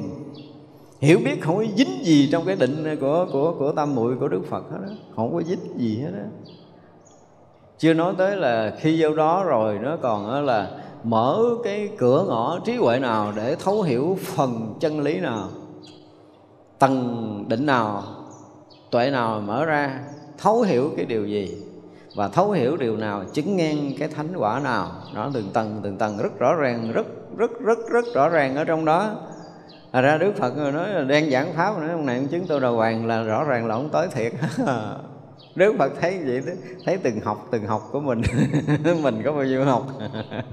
Mở được học nào là tới cái cái cửa ngõ hiểu biết nào, tới cái trí tuệ nào và khả năng được an ổn như thế nào, thì tất cả những cái học đó đều có thấy thì nó không có hình tướng, nhưng mà cái nhìn của những cái bậc giác ngộ là họ sẽ thấy từng bước từng bước mình đang đi. Thấy rõ lắm, như mình ngồi đây mình nhìn thấy mấy người đi cầu thang lên có tới cái tầng trên kia hay không đó là mình thấy rõ như vậy. Thành ra là tất cả những cái tam muội của chư phật đã từng trải qua trong hàng hà sa số kiếp. Thật sự nó không có dính gì tới ờ, chín mươi mấy cái cái loại đạo mà Đức Phật uh, gặp uh, Thái tử Tất Đạt Đa gặp trong đời trước khi thành Phật. Không có dính những cái định này không có dính với cái vụ kia. Cho nên á là nhiều khi á, cái giai đoạn mà à, trải qua là sơ thiền nhị thiền tam thiền tứ thiền không viên xứ thức vô viên xứ vô sở xứ phi phi tưởng xứ thiên á thì cái định này không phải là cái mà tới khi Đức Phật thành đạo mới có. Hiểu không? Nó có trước khi Đức Phật thành à, à thị hiện thành Phật ở cõi này. Có nghĩa cõi này thì à, cái, cái cái chứng không vô viên xứ thức vô viên xứ là đã có nhiều nhiều, nhiều ngoại đạo lắm chứng rồi. Cái người không phải là giác ngộ cũng chứng rồi. Cho tới là phi tưởng phi phi tưởng xứ thiên là cũng có người chứng rồi. Và cái thời đó thái tử tất đạt đa đi học thì người đó cũng đã dạy cho thái tử tất đạt đa tu rồi. Nhưng mà không phải do tu mấy cái này mà chứng được cái định diệt thọ tưởng để chứng thánh quả không phải như vậy đâu nha. Đừng có hiểu lầm. Mặc dầu là những người trải qua những cái định đó, nhưng mà từ đó về sau đức phật không căn cứ trên tứ thiền bát định mà dạy đệ tử mình làm nền tảng hoàn toàn không có. Cho nên trong bản kinh, bởi vậy bây giờ nhắc tới nhắc lui, tôi cũng phải ức ức nói lại câu nữa là cái vụ mà dạo trong tứ thiền là bài học tối hậu của của ai chứ không phải của đạo Phật. Hiểu không? Cái đó không phải đạo Phật, không phải là cái chính, mà Đức Phật cũng nói cái chính định của Đức Phật nói. Có nhiều khi nó đầy ở trong kinh mà người ta không thấy để được nói trong cái đoạn cuối thì rất là ổn. Mà rõ ràng rất là nặng về cái tứ thiền, có nghĩa là cái thiền nó không phải là cái thiền của Đức Phật, mà mắc gì Đức Phật phải đem ra dạy cho thế gian gọi là bài học tối hậu. Hiểu không? Đâu phải, Đức Phật có con đường thiền định riêng của mình. Nhưng mà tại vì thị hiện để mà tu tập nếu như Đức Phật không trải qua những cái giai đoạn học định này và tu theo định này, thì là mấy cái ông ngoại đạo mới mốt nói đó ông ông nói ông giác ngộ ông thành Phật mà cái định của tôi ông chưa có qua nổi mà ông giác ngộ cái gì? Ví dụ vậy. Cho nên Đức Phật sẽ bịt miệng mấy ông đó trước khi chứng thánh quả, tức là tôi tới ông học ông, tu chứng quả ngang ông bỏ ông. Đó rồi ông định kiểu gì, tôi cũng định kiểu đó. Ông dạy tới đâu, tôi cũng học tới đó và học xong hết tất cả những gì mấy ông có nhưng mà tất cả những cái có của mấy ông không có dính gì tới cái đạo giác ngộ của tôi cho nên tôi phủi tôi đi. Thì sau này nó đâu có nói được. Rõ ràng là sau khi ngoại đạo thấy đức phật à, là chứng thành phật rồi tuyên bố đã chứng thành phật rồi á, thì rõ ràng là mấy ngoại đạo nó không có nó không có lý luận được nó không có la lối được nó không có nói nó không có chê trách gì được nó không có dùng cái cái đạo của nó mà nó nói tại vì cái này ổng qua nọ nào rồi ổng tới tôi cũng học hết rồi ổng đi rồi. Có nghĩa là đã trải qua tất cả những cái gì mà mấy người này biết những cảnh giới tâm linh trong cái cõi người thì thái tử tất đạt đa phải trải qua hết. Đó là bài học á, đó là bài học thì khi mà Đức Phật đã chứng tới những cái tam muội tức là đã đã đạt được chánh định, không phải tất cả những cái định của mấy người này, thì mấy người này cũng không có không có cái gì để có thể chê trách nữa, không có dùng cái mà ông chưa biết mà ông nói là ông đã vượt qua tam giới này nọ kia, không có. Đã là biết hết rồi, trải qua hết rồi, nhưng mà mấy cái đó không phải là nền tảng của giác ngộ giải thoát, chúng ta nên nhớ như vậy. Cho nên nói tứ thiền bát định là nền tảng của giác ngộ giải thoát thì phải coi lại. Thành ra nó không phải bài học tối hậu đó là điều mà chúng ta phải biết. Nhưng mà con đường của của tam muội là một con đường riêng của đức phật. Khi những người mà à, học hiểu rõ chánh pháp và hành trì đúng ờ, theo cái cái ờ, chánh pháp rồi thì chúng ta sẽ thấy là những cái những cái bước chân đầu tiên mà chúng ta bước vào cửa ngõ của cái tam muội, tức là cái chánh định của đức phật, nó là hoàn toàn khác với tất cả những cái thiền định khác. Khác hẳn. Thì người nào công phu, người nào mà chính thức đi vào con đường công phu, thật sự và muốn thực hành thiền định thật sự, thì phải gặp riêng vị thầy dạy một cách rất là tỉ mỉ cái bước đầu tu tập của chính mình. Còn nghe giảng thì cứ nghe, học rộng biết nhiều thì cứ học. Nhưng mà đã nói và là con đi vào con đường chuyên môn thực thụ, và mình quyết tâm quyết tử thực sự thì bắt đầu gặp và phải thực hiện từng bước một, rất chuẩn mực để đi vào con đường chánh định chứ không có khơi khơi được đâu chúng ta nên coi lại những cái mà giai đoạn tu tập của mình không có đơn giản như vậy. Được vô lượng biện tài viên mãn của Phật diễn nói một câu pháp cùng tận kiếp vị lai vẫn không hết trừ sạch tất cả những sự nghi lầm của chúng sanh. Tức là cái vị Bồ Tát mà được cái tướng Như Lai Như Lai chân như tướng này rồi á thì uh, đạt được cái ờ, biện tài vô ngại. Câu nói của đức phật thôi, nói nói cùng tận kiếp vị lai cũng không hết ý nghĩa nữa. Cho nên một lời nói đức phật gọi là vô lượng vô lượng nghĩa xứ. Kinh diệu pháp liên quan là kinh được gọi là vô lượng nghĩa xứ. Thật ra là ai thích giảng kiểu gì cũng được. Quá trời giảng sư, giảng kinh Pháp qua luôn. Tại vô lượng nghĩa xứ mà. Nhưng mà nghĩa nào là tránh là là là là phải coi lại Đúng không? Chứ còn ai cũng có hiểu, ai cũng có thể diễn giảng kinh Pháp qua Tôi thấy cũng nhiều lắm ở trong cái cái cõi này Nhiều lắm. Nhưng mà tới hồi mà ừ, đã đạt tới những cảnh giới tam muội rồi đạt được những thiền định của đức phật dạy rồi đạt được những trí tuệ giác ngộ rồi thì lúc đó mới đủ cái sức mà gọi là cái gì? Biện tài vô ngại tức là trí tuệ à, giác ngộ ở chánh pháp một cách rất là tỏ tường. Rồi giờ trải qua những cảnh giới tam muội từ sâu cho tới cạn. Từ một tâm muội mà trải qua tất cả tam muội rồi thì sau đó trong mỗi mỗi tâm muội đều có thể ra vào tất cả tâm muội khác một cách tự tại nữa. Thì người đó mới là cái người gọi là có khả năng tự tại trong con đường chánh định của đạo giác ngộ giải thoát và có được những cái đó là mình phải khai tuệ tới cái tầng nào. Đó, tôi nói khai tuệ tới cái tầng mà mình đã tới cái tầng mà biện tài vô ngại. Thì từ đó trở về sau, tất cả những cái tam tạng thánh điển của chư Phật, gọi là những cái mật tạng của chư Phật, trong xuyên suốt quá khứ cho tới tận vị lai mình hiểu được. Tại vì nó trải qua tất cả những cái gì mà đức phật nói là trong những cảnh giới thiền định và trí tuệ đã được khai mở trong tất cả những cảnh giới thiền định đó thì mới được gọi là có chánh trí. Có chánh kiến như vậy là cái chánh trí nó xuất phát từ những cảnh giới của tam muội, của chánh định. Hai cái này song song song song song song song song song song với nhau. Định tuệ song song, định tuệ song song. Tới tầng đó là có cái thấy biết đó, tới tầng đó có cái thấy biết đó, thấy biết đó là ngang với định đó. Và cũng ngang với cái phước báo nữa cả ba cái đều đều đều gọi là song hành phước đức, rồi trí huệ và thiền định, cả ba cái đều song hành, thì chúng ta mới đi tới nơi được. Có một cái gì nó khuyết khuyết rồi phải chờ đi, cân cho nó bằng. Y như cái đỉnh ba chân vậy đó phải cân cho bằng ba thứ thì bắt đầu mới đi tới được. Còn không là dừng, còn không là phải dừng lại. Thiếu phước là phải làm sao cho cái phước mình viên mãn nha thiếu cái thiền định phải làm sao cho thiền định mình trở thành chánh định. Ở thiếu trí tuệ thì phải làm sao cho nó khai thông được cái tuệ của mình. Thì nó thấy ngang nhau rồi, cái bước thêm bước nữa ngang nhau. Cả ba cái này cân bằng, cái chúng ta tự động bước lên bước không còn thiếu một cái là chúng ta có thể dừng lại hết đời. Ví dụ như đời này phước mình kém rồi mình dừng lại. Không có dễ gì vô thiền định đâu, đừng có dẫn chơi. Thiền định mà thiếu thiếu phước không vô được. Thì cái phước của mình á, một cái người có phước không phải là đơn giản là có đầy đủ những cái gọi là cái uh, thứ nhất là gì? Cái phương tiện sống tức là tiền bạc của cải vật chất đi. Thì đó mới là có một cái à thấy chưa? Cái thứ hai là đồng loại gọi là chấp nhận mình.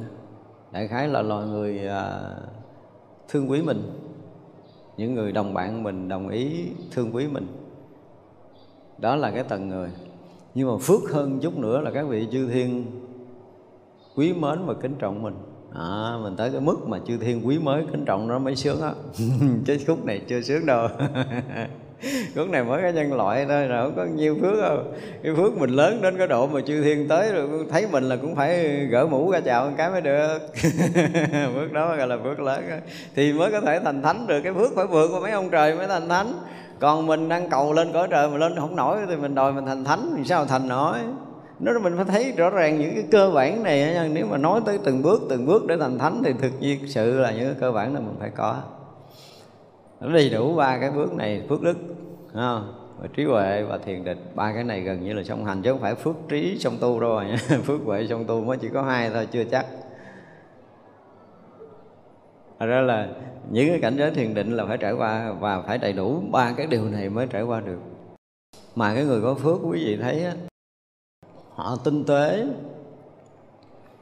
ừ, từng chút từng chút trong đời sống họ gần như là uh, mình tưởng tượng nha hồi mà cái giai đoạn mà nghèo khổ á mà những người không có ruộng đất nghe cái người ta đi làm ruộng mà đi ra mót lúa á mấy con cà chớn là đi sượt sượt sượt trước nó lụm nguyên bông nguyên bông nguyên bông hết, đúng không? Ông cụ bà cụ cứ từ tốn mà đi, không còn bông để lụm nữa.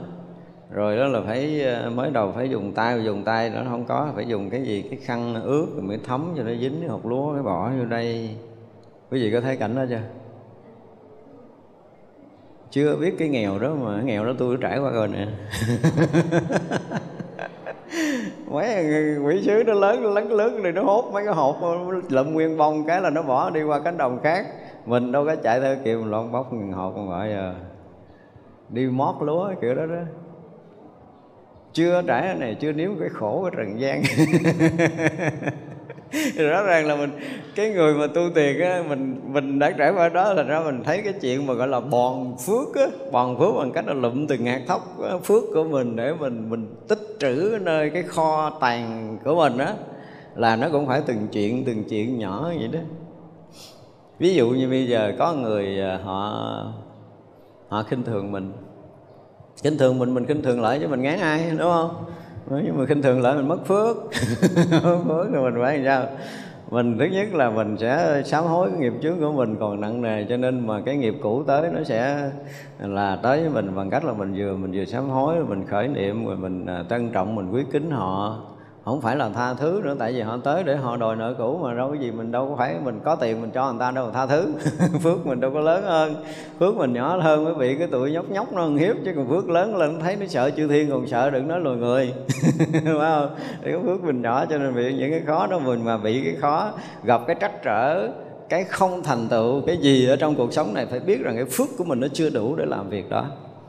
Nên nhớ như vậy, tức là muốn làm nhiều cái lắm mà mình làm không được mình muốn làm giàu, cất cái nhà lầu cao cho nó chọc trời mây chơi mà không biết đời này là không xong biết rồi, cái phước mình nó chưa tới. Phước mình nó không có đủ. Và không đủ thì không có sám hối mà khéo léo tu tập thì phước mình nó không có lớn. Chứ đừng nói ngày ngồi đó mình cầu phật cho, mình phật không có cho. Phước của người nào tự đó, người đó bòn bòn à. Không? mở phước người nào người đó tự bòn, chứ không có cái chuyện mà mà người khác cho phước mình. Cho nên có những cái cơ hội để có thể làm làm cái gì cho người khác á là mừng đi. Hiểu không? Trời ơi, thiệt đó đi vô nhà người ca người ta người ta dơ nó xin lỗi chị nha, chị cho em ờ, làm ờ, ờ, công quả bòn phước một miếng nha. Em em quét nhà, lau nhà giùm chị nha. Mừng hú vía, được vậy mừng. Ví dụ mình nói ví dụ vậy đó, chén người ta bỏ dưới đất rồi mình lụm lên mình rửa, được cái cơ hội để làm phước. Nhưng mà bây giờ kêu mình làm hơi của ông làm mệt quá, tự nhiên kêu người ta làm nhà ông dơ ông quét đi. Đúng không? Là mình đâu có biết mòn phước. Cho nên cái chuyện mà mòn phước lắc nhắc lắc nhắc lắc nhắc đó là một cái chuyện mà chúng ta phải làm. Đừng cứ nói cái chuyện này không phải chuyện của tôi tôi lớn rồi bây giờ kêu tôi lượm rác kỳ quá không có phù hợp. Ừ, thôi kiếm mấy đứa khác mấy đứa nhỏ nhỏ đó chứ tôi gây gốm đúng là tôi không làm. Kêu mà lau nhà vệ sinh thôi kiếm mấy đứa nhỏ nhỏ đi để nó làm ví dụ vậy thì rõ ràng là chúng ta không có biết bòn cái phước. Mà trong đời sống này cái phước không lớn lên thì thua. Một ngày sống mà mình à, mình ngồi mình kiểm tra phước mình nó không hơn ngày hôm qua. Mình không có làm chuyện gì để sanh phước hơn ngày hôm qua là coi như ngày nay mình lỗ. Ăn mặc ở rồi là còn có những cái suy nghĩ không có lành nữa thì thôi, nó sụp đổ toàn bộ luôn. Rồi khôi phục lại lại Phật sám hối, làm lại từ từ. làm lại từ từ dài ờ, ngàn năm sau cái mình có trở lại một miếng phước. Chứ chưa chắc đời này có. Đời này lỡ mình có một cái niệm mà khinh khi ông thánh hả? Là nó mấy cái ông hộ pháp cũng trọng đầu mình cái mình tuột lút dưới kia kìa. Rồi tu đi sám hối mà thực sự phải thành tâm sám hối, rồi mới có khả năng khôi phục lại cái phước cũ của mình. Mà chưa chắc một cái đời sám hối đã khôi phục. Ra những cái mà những cái tầng phước báo mà được thấy được biết ở trong cảnh giới tâm linh của bậc thánh đó, cho nên các vị dạy tu kỹ lắm. Các vị rất là hồi nãy mình dùng từ là rất là nghiêm mật á. Không có đơn giản để mình có thể sanh được một chút phước ở trong cuộc đời này. Và như vậy là nếu phước sanh thì à, huệ sẽ song song đó mà sanh và cái thiền định song song đó mà có cả ba cái đều phải có song hành mới được và được như vậy rồi, trí tuệ mình nó mới mở, mới đủ sức để có thể hiểu được chân lý và mới diễn nói được chánh pháp. Diễn nói được chánh pháp mà diễn nói đúng á. Có nhiều khi mình hiểu nhưng mà cái cách diễn đạt của mình khiến cho người ta hiểu lầm.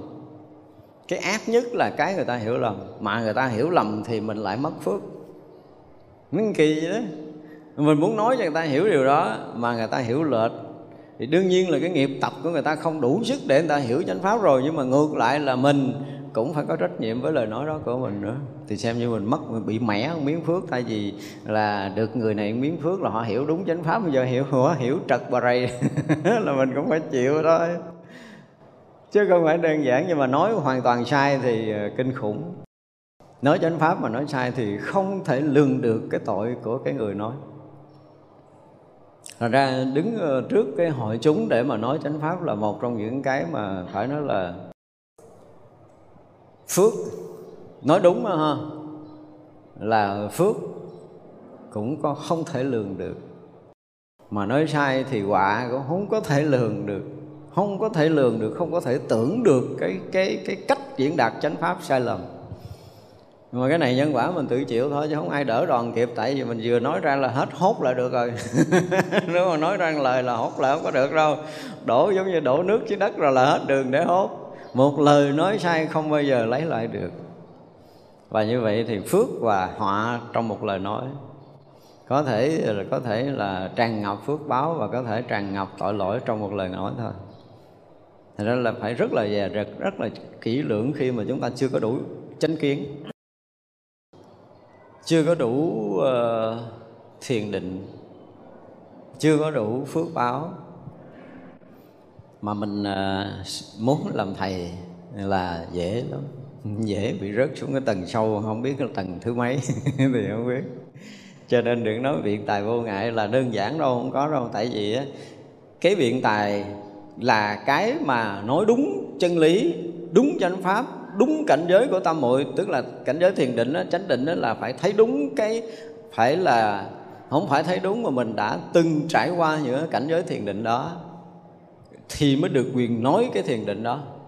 Chưa từng trải qua cảnh giới thiền định mà nghe người ta nói mà nói theo là cũng coi chừng tại vì mình mình hiểu bằng kiến thức và mình nghe cái cách diễn tả thì mình thấy nó là đúng. Nhưng mà cái đúng của tri thức và cái đúng của cái thâm nhập cảnh giới thiền định hai cái đúng này khác nhau à khác nhau lắm, không có tưởng nổi đâu. Cho nên mình có thể bắt chước mình à, nghe ông thầy nói rồi cái mình à, bấm băng lại, cái mình viết, bấm băng lại, cái mình viết mình viết thành tờ giấy, cái mình học cho thuộc lòng, cái mình gặp chỗ nào mình cũng nói nhiêu đó, mình nghĩ là mình nói trúng, không có trúng. Người chuyên môn họ nghe, họ biết không có trúng. Đứng lên nói năm lần bảy lượt cũng mấy câu, mấy chữ, mấy lời đó à, nhưng mà lặp lại lần thứ hai lần thứ ba, lần thứ tư cũng nhiêu đó. Không có cái gì khác thì coi chừng. đâu có khác nhau được, biết khỉ gì nói hơn cái đó. Không biết gì cho nên không thể nào nói khác hơn được. Thì như vậy là rất là nguy hiểm. Có nghĩa là đứng trước công chúng mình nói dối về công phu. Trời ơi, cái quả này không có lường nổi đâu quý vị. Không có lường nổi đâu. Đừng có dẫn chơi, đừng có tưởng tượng đây là cái chuyện chơi, không có đùa nói chuyện đùa gì cũng được hết, nói phím gì cũng được, nói bậy gì cũng được, chọc người ta cười kiểu gì thì kệ mình, nhưng mà nói tới chánh pháp là phải nghiêm nghiêm túc thật sự, bằng tất cả những khả năng thấy biết và công phu của mình mà nói. Còn không thì đừng có nói mà chưa chắc là cái thấy biết công phu của mình nó đúng. Cái thấy biết công phu của mình được một bậc minh sư xác nhận một cách rất rõ ràng, thì mình mới nghĩ là mình đúng. Còn không mới là coi chừng không có dẫn chơi, cho nên nói là biện tài vô ngại của chư Phật. Thì là phải nhập trong cảnh giới của chư Phật. Phải thấu suốt được cái thiền định của chư Phật. Phải có được cái tuệ giác ngộ của chư Phật thì mới nói chuyện cảnh giới của chư Phật. Không tới đây nói cái gì. Phật nói thì có, mình nghe, mình học, mình hiểu, mình có thể thuộc lòng, mình có thể lặp lại đúng lời Đức Phật. Nhưng mà rõ ràng, cái lời nói giác ngộ của một cái bậc đã giác ngộ và lời nói chân lý của một cái người học đòi của cái đạo giác ngộ, hai cái này khác nhau dữ lắm à.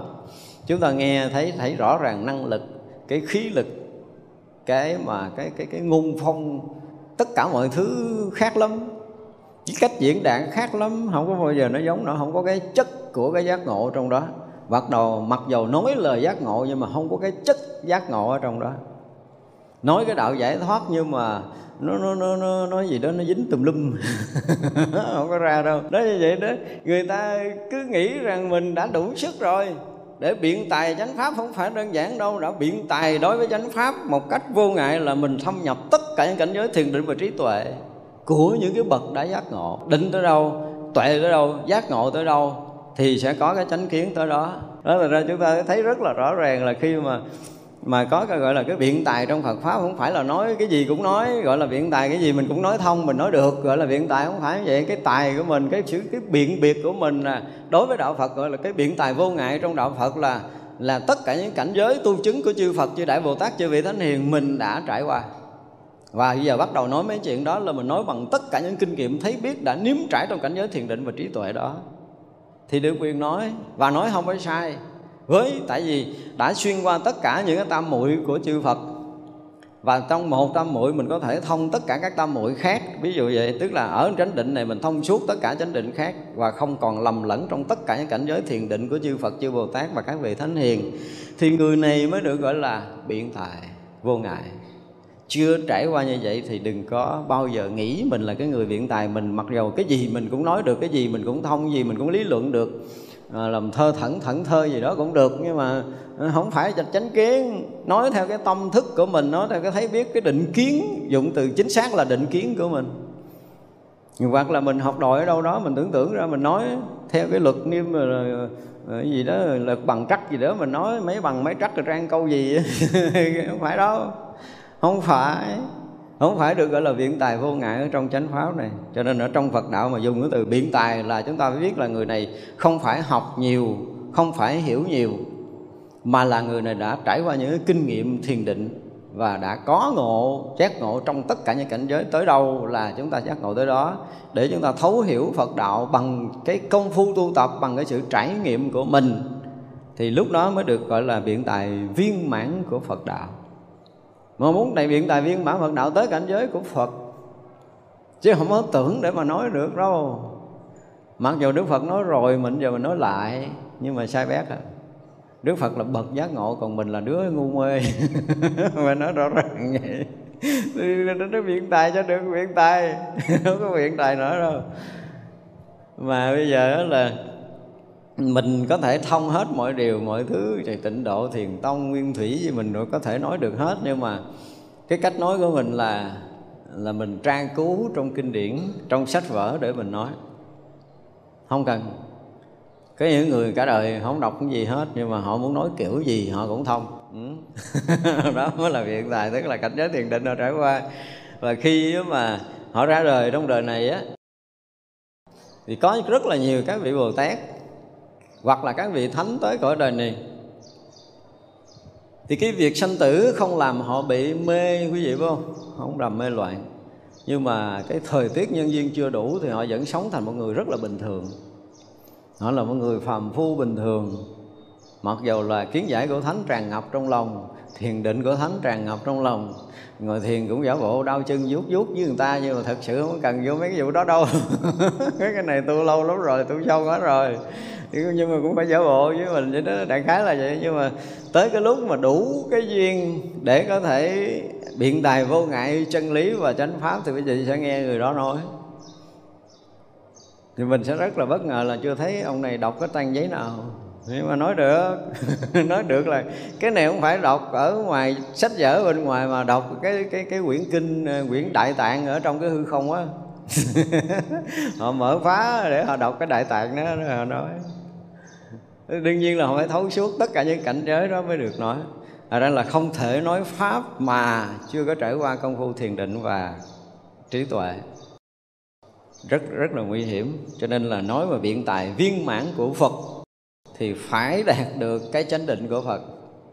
Chưa đạt được chánh định của phật, chưa đạt được cái tuệ giác của đức phật thì người đó không bao giờ có cái biện tài viên mãn của phật được. Đây là điều mà mình phải biết nhưng bồ tát chân như tướng này là đã thâm nhập ở cảnh giới đó rồi. Vì vậy mà vị này đủ cái biện tài viên mãn của chư phật. Và viễn nói một câu pháp cùng tận kiếp vị lai không hết cái nghĩa lý của nó. Vì chân lý là tuyệt đối. Chân lý là tuyệt đối.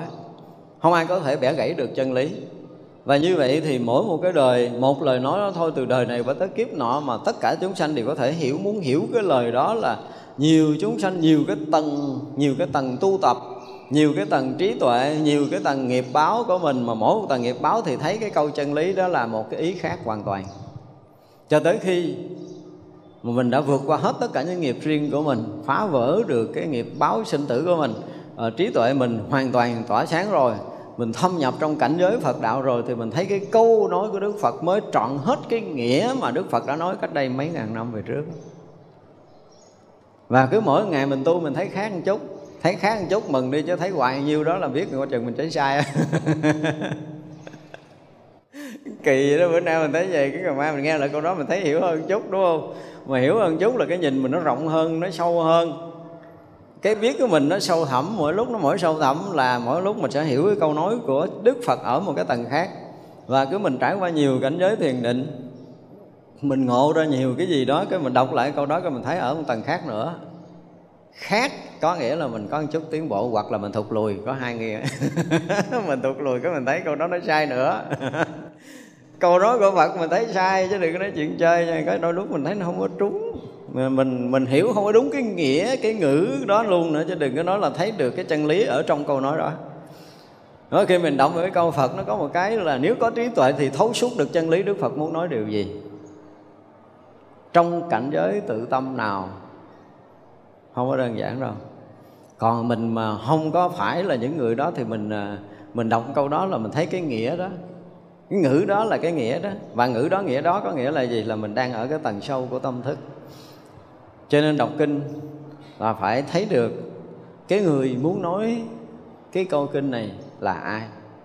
Và họ nói bằng cái ý gì chứ không phải cái cái nghĩa đó là cái ngữ cái ngữ đó là cái nghĩa đó không phải như vậy. À, đọc kinh mà giảng nghĩa là kể như thua rồi. Không có giảng cái nghĩa của cái cái lời trong kinh. Mà người ta muốn nói tới cái tâm của người muốn nói cái câu này cái thời đó. Họ muốn nói cách đó nhưng mà ngôn ngữ cái thời đó nó hạn hẹp. Họ chỉ nói câu vậy thôi nhưng mà còn rất là nhiều cái ý bên sau của câu này. Thì mình phải dịch ra cho được. Phải dịch ra cho được cái đó đó. Thì ờ, mới hy vọng là giảng kinh điển đại thừa. Còn không là giảng kinh điển đại thừa là cứ nghĩa ngữ đâu nghĩa đó, ngữ đâu nghĩa đó là mình cũng sẽ bị lệch hướng. Đó thành ra là khi mà đã được cái sức biện tài vô ngại, tức là đã thâm nhập tất cả những cảnh giới của tam muội ở phần trên nói rất rõ mà nó vào một tâm muội và từ một tâm muội là thiên xuyên suốt tất cả những tâm muội khác phải chưa? Vì vậy là tất cả tâm muội đều được thông lưu và trí tuệ đều được tỏa sáng đủ để có thể nhập được cái cảnh giới tâm muội của Phật, tức là chánh định của Phật. Thì vậy là cái tuệ giác của Đức Phật cũng phải hiện ra và khi có được cái tuệ giác của Phật, khi được cái thiền định của Phật, khi được cái phước đức của Phật, khi được cái phương tiện của Phật thì cái việc giáo hóa mới viên mãn tròn đầy. Vì muốn nói giáo hóa viên mãn là phải tới đây.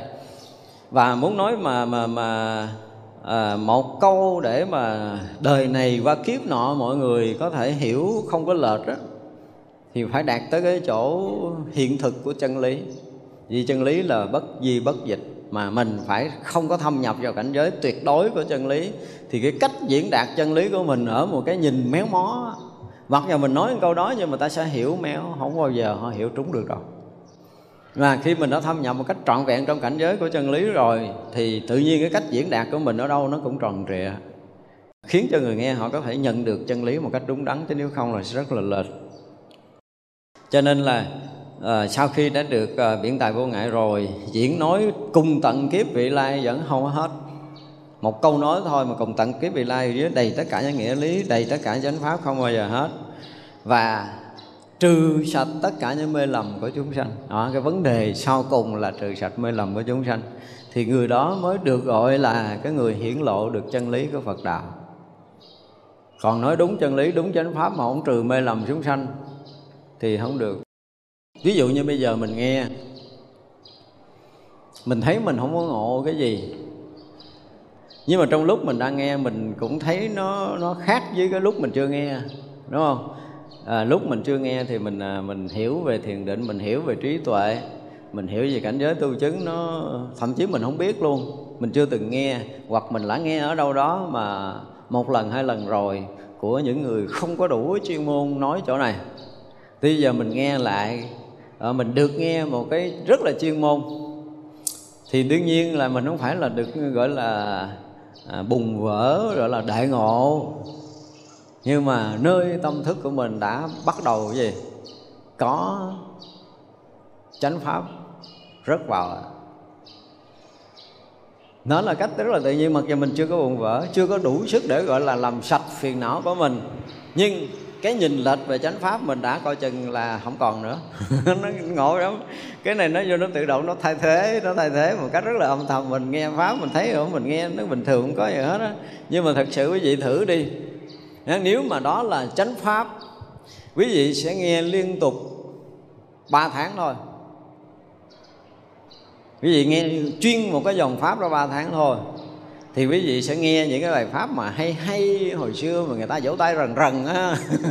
Thì bây giờ mình không dám nói gì khác nhưng mà sẽ biết rõ ràng đó là không phải. Nó không phải. Ơi thử biết là mà, mà nhiều người nói ăn câu sao? Nghe nó lặt nhách rồi tôi nói đi muối vô. Nó khác lắm. Nó khác thật sự khác và thật sự mình đã khác có nghĩa là gì? Có nghĩa là mình đã thay đổi hiểu không? Có nghĩa là mình đã lớn lên rồi mình đã thay đổi cái nhận thức của mình nó chín chắn hơn hồi trước rồi. Mặc dầu là chưa có phải là triệt ngộ gì đâu không có cần triệt ngộ gì đâu. Nhưng mà càng lúc nó càng thấm giống như đi đi đi mưa lâu ngày nó thấm lạnh đi sương lâu ngày nó thấm lạnh như vậy. Thì khi mà chánh pháp được mỗi ngày mỗi rớt vào cái tâm khảm của mình mỗi ngày mỗi rớt vào mỗi ngày mỗi rớt vào mỗi ngày mỗi rớt vào thì lần lần lần, lần nó sẽ sẽ xóa đi những cái tà kiến vô minh trước kia của mình, những cái kiến chấp sai lầm của mình, tự động cái mình sống mình nhẹ hơn, tự động mình an hơn, mình nhẹ hơn, mình an hơn, mình rỗng rang hơn, mình thanh tịnh hơn. Đó là từng ngày từng ngày của mình lớn là mình nhìn nó chín chắn, đúng đắn, không có mất thời gian dính mắc chuyện này, không mất thời gian dính mắc cái chuyện kia, nó tự động như vậy. Nhưng mà không phải mình tu gì đó ngồi ở mình nghe đúng chánh pháp là tất cả chuyện này xảy ra, cái lần lần mình cho tới lúc mà mình tưởng mình ngộ rồi. Nhưng mà chưa phải tại vì cái gì mình cũng thấy cái gì cũng hiểu cái gì mình cũng biết hết. Tới cái lúc đó là mình tưởng tượng là mình ghê lắm rồi. Nhưng mà khi mà chúng ta được tất cả những cái kiến giải chân chánh mà mình được huân tập á, gọi là huân tập những cái kiến giải chân chánh thì dần dần mình sẽ có gọi là đến cái cái bờ mé của chánh kiến. Và nghi cái phút mà mình à, mình mình sạch hết mọi thứ để mình nhận biết được chánh kiến một cách toàn triệt tức là lúc đó mình nhập được trong đạo. Thì đó là cái cách đi mà nó không qua cảnh giới thiền định nó là một con đường khác.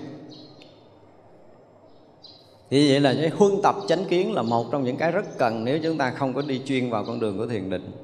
Thì phải nghe phải nghe những cái dòng pháp thật sự chuyên môn thật sự chuyên sâu nói đúng với cảnh giới tu tập trí, trí tuệ của và lòng từ của chư Phật một cách đúng đắn là chúng ta nghe chúng ta sẽ nhận ra. Và sau một giai đoạn mà chúng ta nghe thử một cái dòng pháp nào đó rồi chúng ta được quyền nghe những cái dòng pháp trước kia mình thích thì quý vị tự động là thấy rõ ràng là có khi mình nghe lại không được nữa. Nó nghe không được. Nghe nó làm sao nghe không vô. Hồi trước thích lắm nhưng bây giờ nghe hết được rồi. Nó không phải, cái này là cái sinh ngã mạng đâu, nhưng mà mình đã lên một cái tầng mới rồi, mình không hay. Từ những kiến thức nó làm cho chúng ta nâng tầm, chúng ta không có biết. Không phải cần mỗi năm thi để lên lớp, rồi giáo sư chấm để cho mình lên lớp này, lớp kia không cần. Thì tâm linh không có cần đó, nhưng mà rõ ràng nó có một cái sự thăng cấp thăng bậc về tâm linh rất rõ khi mà chúng ta đã học được chánh pháp. Thì tự động cái cái gì đó, cái phiền não á, nó nó nó được xua dẹp. Giống như nãy mình nói những cái tà ma nó được xua ra khỏi cái dòng mà chánh pháp vậy đó. Thì cứ là chánh pháp có đâu là nó xua tan những cái nghiệp tập phiền não tới đó. Một cách rất đặc biệt, cái dòng pháp chuyên môn nó luôn có cái tác dụng này. Chứ không phải mình nghe, mình hiểu, mình tu nhiều khi ngay khi nghe mình chưa kịp tu mà cái phiền não nó biến mất. Không có làm cái gì, không có kịp làm cái gì, tự động biến mất à. Ra có nhiều người họ nghe thời gian, ví dụ như họ nghe chánh pháp thời gian, họ thấy, ủa, sao cái đời sống họ nghe nhẹ quá, họ không còn dính, không còn mắc không còn phiền muộn những cái chuyện lặt vặt nữa. Những cái chuyện mà trước kia chấp gỡ hoài gỡ không ra, bây giờ không cần gỡ, nó biến nó mất tiêu rồi. Nó kiểu vậy đó. Lớn là mình tự lớn lên trong đó mình đâu có biết và tới một ngày mình thực sự đã biết mình ờ, mình thấy đúng, mình biết đúng, tức là mình có đầy đủ chánh kiến rồi. Mà khi có đầy đủ chánh kiến, thứ nhất là mình đã thấy rất là rõ về chân lý, cái thứ hai là mình thấy tất cả những nghiệp tập của mình một cách chính chắn, không còn lầm nữa. Nó chánh kiến nó có hai cái lý do, hai cái cái cái tính chất đó nha. Thứ nhất là đối với chân lý mình thấy hoàn toàn đúng. Cái thứ hai, đối với nghiệp tập phiền não, đối với thân tâm của mình mình thấy không còn sai sót bất kỳ điều gì, không còn bị lầm nữa. Thì vậy là ở ngoài đối với duyên cảnh là gì? Không lầm lẫn. Ở tự tâm mình rất là thấu suốt, không lầm lẫn thì mới được gọi là có chánh kiến. Còn giờ ở ngoài cái gì cũng mù mù, không biết, còn ở trong như tối thui luôn. Thì chánh kiến chưa có. Nhưng mà mình nghe chánh pháp là tự động nó rửa mấy cái vụ này hay lắm, vui lắm. Thời gian mình tự thấy, ủa, mình cũng cũng hiểu nhiều lắm rồi nha. Và nghe người ta giảng pháp, nghe người ta nói chân lý mình đọc sách, mình đọc vô cái mình biết liền à. Viết thôi chứ đừng nghĩ gì thêm nha, nếu mà viết được rồi. Viết được, viết cái đó là cái gì, nói kiểu gì? Nói tới đâu, nói có công phu hay là không công phu? Nói bằng hiểu biết hay là nói bằng tưởng tượng, nói bằng nghiên cứu hay là nói bằng cái thực hành? Hả nó khác nhau vậy lắm. Trên cái ngôn ngữ, cái ngôn phong nó rất là khác. Để mình thấy là nghe mình đã nghe cái lời thật lời thật là lời của người đã từng thâm nhập trong những cảnh giới đó. Họ nói ra là lời thật. Còn những lời mà được huân tập bằng kiến thức là lời sáo rỗng. Đó chúng ta nghe nghe cái cách giảng mình biết là lời nói này rỗng. Nó không có cái chất của đạo lý trong đó. Nói về lòng từ nó không có cái tính thương yêu trong đó. Nó không có cái tính đó. Nó không có cái sự trân trọng nó không có thương yêu nó không có quý mến nó, nó không có cái điều này thì cái lòng từ nó nghe nó nhạt nhẽo lắm. Còn người mà có lòng từ họ hét cái mình nghe nó cũng sướng nữa. Nó ngọt ngào. Nó khác lắm nó khác rất là khác. Đó, cho nên là khi mà ở đây các vị mà diễn nói chánh pháp cùng tận kiếp vị lai thì thể hiện nó không bao giờ hết đó.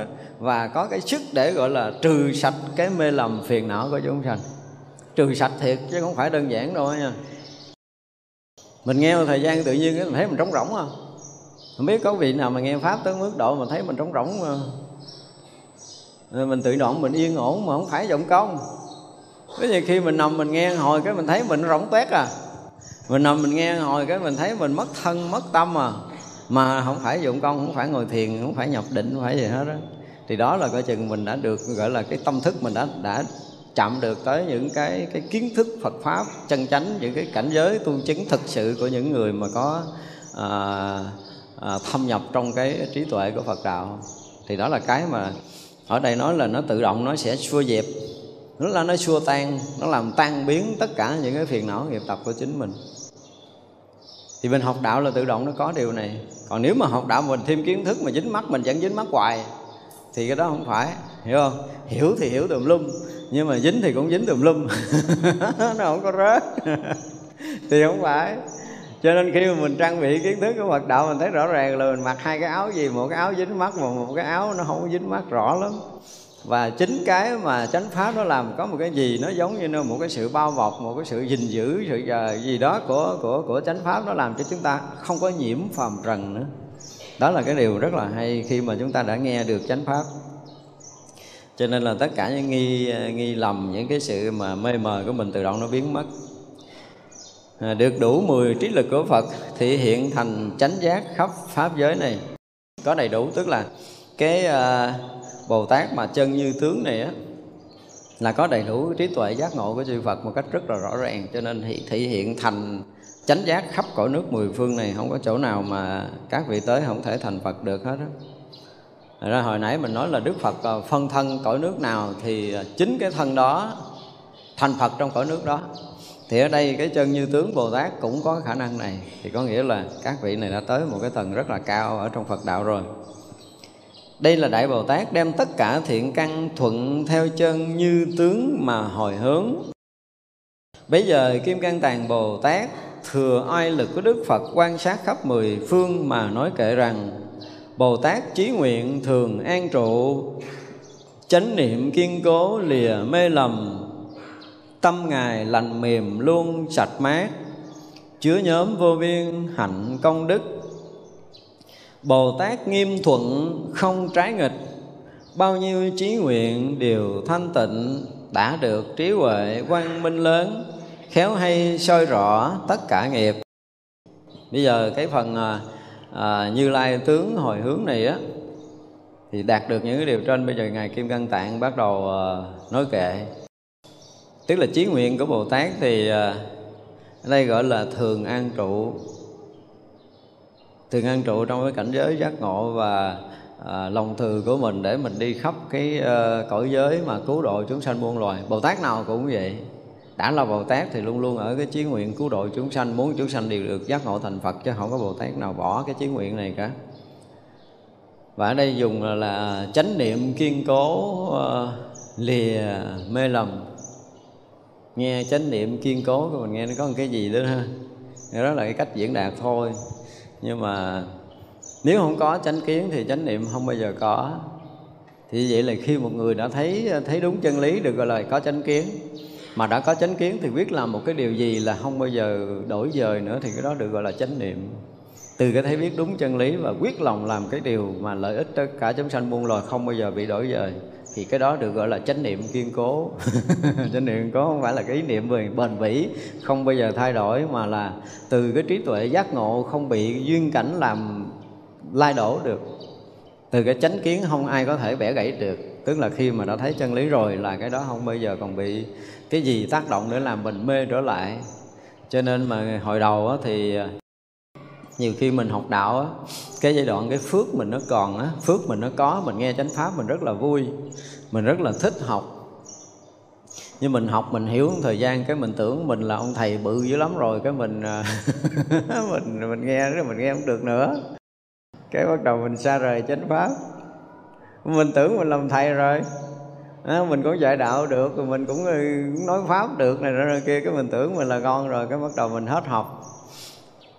À, thường thường là như vậy họ thấy hết học được và không học được thì coi chừng nó nó hết ờ, gọi là cái gì? Hết vốn. Quân tập thời gian nói ngồi ra hết vốn. Vậy vậy rồi cuối cùng mình ờ, thấy lệch hoặc là mình thấy nó không có phù hợp chánh pháp nữa. Cho nên là gọi là nó bị bị gọi là cái gì? Không còn kiên cố nhưng mà khi một người đã thực sự ngộ, đã thực sự nhận chân được chân lý, tức là người đó thực sự đã có chánh kiến Phật đạo, có chánh kiến thì đương nhiên là cái chánh niệm nó sẽ thực sự rất là kiên cố. Tức là cái thấy của mình, cái ý niệm mà muốn lợi ích, lợi sanh của mình không bao giờ bị thay đổi nữa.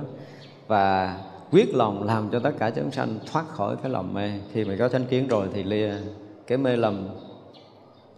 Tâm ngài lành mềm lung sạch mát.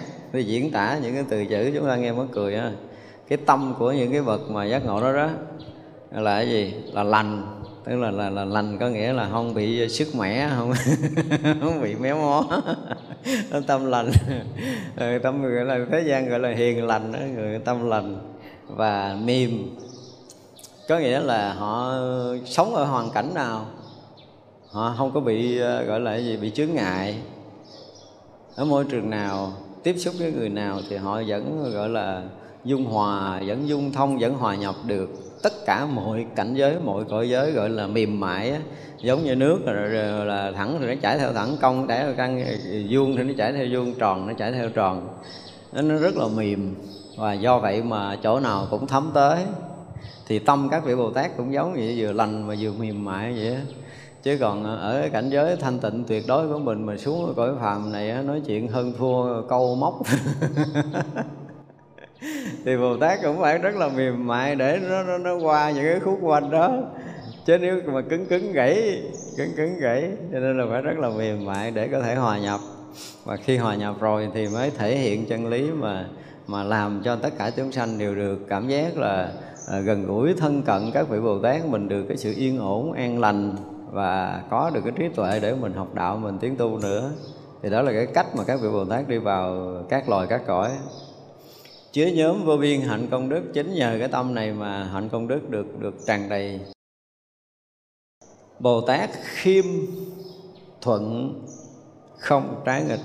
Vừa khiêm tốn, vừa thuận hòa, không có trái nghịch. Không có không có đối chọi, không có hơn thua thực sự thì bồ tát tới đây là vì cái lòng từ mà.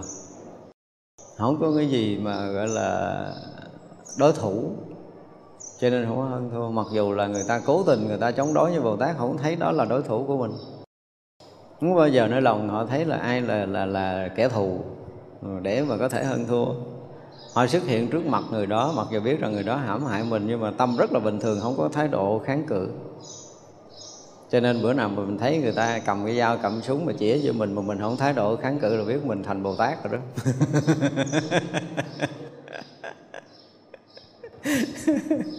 Đương nhiên là đó là sự thật, không có kháng cự. Mà nhưng mà tự nhiên họ chém mình không có chết. Họ bắn mình không có chết. Nếu mình thực sự không còn tâm kháng cự là, thì đó không phải là kẻ thù. Và tự nhiên mình biến kẻ thù thành người bạn ngộ lắm, cái tâm của mình, tâm lực mình mạnh hơn, cái ác tâm của họ là tự động chuyển à.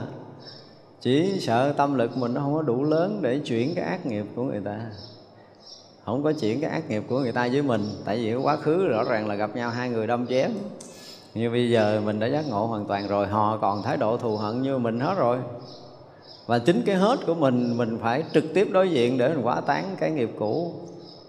Một cách rất là tuyệt vời gần như nó ngoài cái ý tưởng của kẻ thù mình. Tự nhiên gặp mình buông dao xuống thiếu điều nó ôm hung mình. Nó không muốn chém nữa. Ví dụ vậy đó tức là cái cái cái cái cái gì cái từ lực của mình nó lớn hơn là cái ác nghiệp của họ là mình quá tán được. Đó giống như đức phật mà con voi sai là nó phải quỳ xuống để nó lại vì nó thấy lòng từ bi của đức phật nó vừa mát dịu nó vừa an lành à, nó vừa sáng suốt khiến cho nó cảm động. Rồi nó quỳ xuống chứ không phải đức phật dùng năm con sư tử hù voi cha nào diễn tả cũng hay tưởng tượng hay tại vì sư tử là chúa tể rừng xanh con voi là là một con voi sai thì một con sư tử cũng có thể đấu lại rồi nhưng mà sợ đấu không, không lợi cho nên hiện ra năm con sư tử luôn. Voi sợ bị lại. Không hiểu được giá trị lòng từ của đạo phật là rất là ổn cho nên chính những cái cái thái độ gọi là khiêm hạ rồi nhu thuận của mình đó là bồ tát luôn luôn đi vào thế gian như vậy tức là uh, tìm mọi cách để có thể gần gũi phải dùng cái từ như vậy gần để thân cận chúng sanh. À, không có bất kỳ một sự chúng trái nào để chúng sanh cảm thấy là mình à, được gặp những người mà hiền đức người ở đây gọi là cái gì? Ở trên gọi là mềm mại nè gọi là lặng nè. Ví dụ vậy đó. Đây là những cái từ ngữ nó thế gian nhưng mà diễn tả cái cái gọi là cái phương tiện độ sanh của các vị bồ tát đi tới loài nào cõi nào các vị đều hòa thuận hòa nhập được hết trong tất cả cõi giới đó để có thể gần gũi để có thể thân cận mà giáo hóa chúng sanh chứ không có đối nghịch. Bao nhiêu chí nguyện đều thanh tịnh đã được trí huệ quang minh lớn khéo hay soi rõ tất cả nghiệp. Đương nhiên là cái ngày đầu mà một vị thánh đi uh, rời khỏi cảnh giới thanh tịnh của mình để nhập vào một cõi nước nào đó thì uh, thứ nhất như nãy nói là chí nguyện an trụ không có lay động được rồi. Và đến đây thì cái cái uh, cái sự thanh tịnh đó gọi là chí thanh chí nguyện thanh tịnh đó là ở cái chỗ giác ngộ thực sự bằng cái trí tuệ giác ngộ thực sự và bằng lòng từ vô biên của mình mà bắt đầu khởi sự đi chứ không đi vì lý do khác. Bồ Tát đi đến các loài các cõi bằng trí tuệ giác ngộ và bằng lòng từ và kèm theo đó là phương tiện. Nhưng mà cái sự thị hiện có phước báo ở cái cõi mà các ngài tới hay không, đó là một chuyện khác nha. Có khi là thể hiện nghèo cùng. Có khi thể hiện giàu sang phú quý đi ra vào cung vua làm hoàng tử gì gì đó, thì cái chuyện là thích kiểu gì chơi kiểu đó. Tại vì cái phước của các vị á, là cái cõi này không có cái gì so được hết á. Cho nên hiện xuống đây muốn làm cái gì làm à? Muốn làm và ừ, nông dân lèm phèn cũng được, không sao muốn làm mà vua làm chúa cũng được sao tại phước cũng mấy ngày thừa? Không có cần trải qua cái gì hết á xuống đây làm vua chơi thì thì tự động có người đưa lên làm vua hả? Không cần làm gì hết. Tại vì thích kiểu gì là kiểu đó mà. Bồ tát thừa nói về cái phước để có thể có quyền à, có tiền có của có người ủng hộ gì gì gì đó. Tất cả những cái đó là bồ tát có đủ. Nếu không có đem trên kia xuống. đem là đầy đủ người hầu hạ liền. Không có thiếu gì hết trơn như bồ tát không có làm như vậy. Đi một mình, một thân, một người xuống cõi này, đem cái phước báo mình xuống, đem cái trí tuệ mình xuống, đem cái tình thương của mình xuống tới cái cõi này để làm lợi ích cõi này. Và không cần phải đem cái thế lực của mình đi theo. Không cần. Nhưng mà chúng sanh được giác ngộ nhiều, nó bằng tất cả những cái tâm đó, tức là từ cái lòng từ à, và thể hiện cái sự nhu thuận, rồi cái chí nguyện thanh tịnh của mình, rồi trí huệ quang minh lớn. Mặc dù là tới đây thì đương nhiên là bao nhiêu nghiệp tập của mình ở cõi này Bồ Tát thấy hết, biết hết.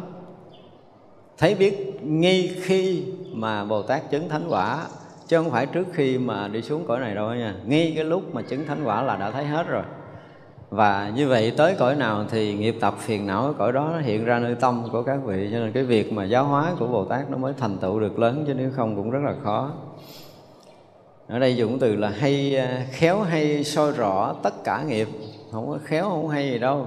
Chứng thánh quả tất cả những cái này đều hiện ra. Cho nên đó là cái nghiệp của người đối diện với mình mà mình không thấy thì mình không giúp họ được, không giáo hóa được đó là điều, đó là nguyên tắc giáo hóa của đạo phật. Tôi nói một câu nghiêm túc này đó là nguyên tắc nếu mình thấy người ta mình không biết người ta là ai, không biết người ta là cái gì nói giáo hóa gì? Hiểu không? Không phải thấy nghiệp cuộc đời này đâu, thấy hàng hà xa số kiếp và thấy hàng hà xa số kiếp sắp tới nữa kìa. Và nếu gặp mình mình chuyển một chút là đời sau họ sẽ khác với cái mà trước khi họ gặp mình. Ví dụ như mà đời sau người này sẽ ra đời mà mù mịt tâm tối, rồi còn bị lầm lạc khổ đau tiếp nhưng mà cái phước họ nào không biết gom lại để đời này gặp mình, nghe lời khuyên của mình, họ sửa đổi mọi cái qua đời sau họ khác.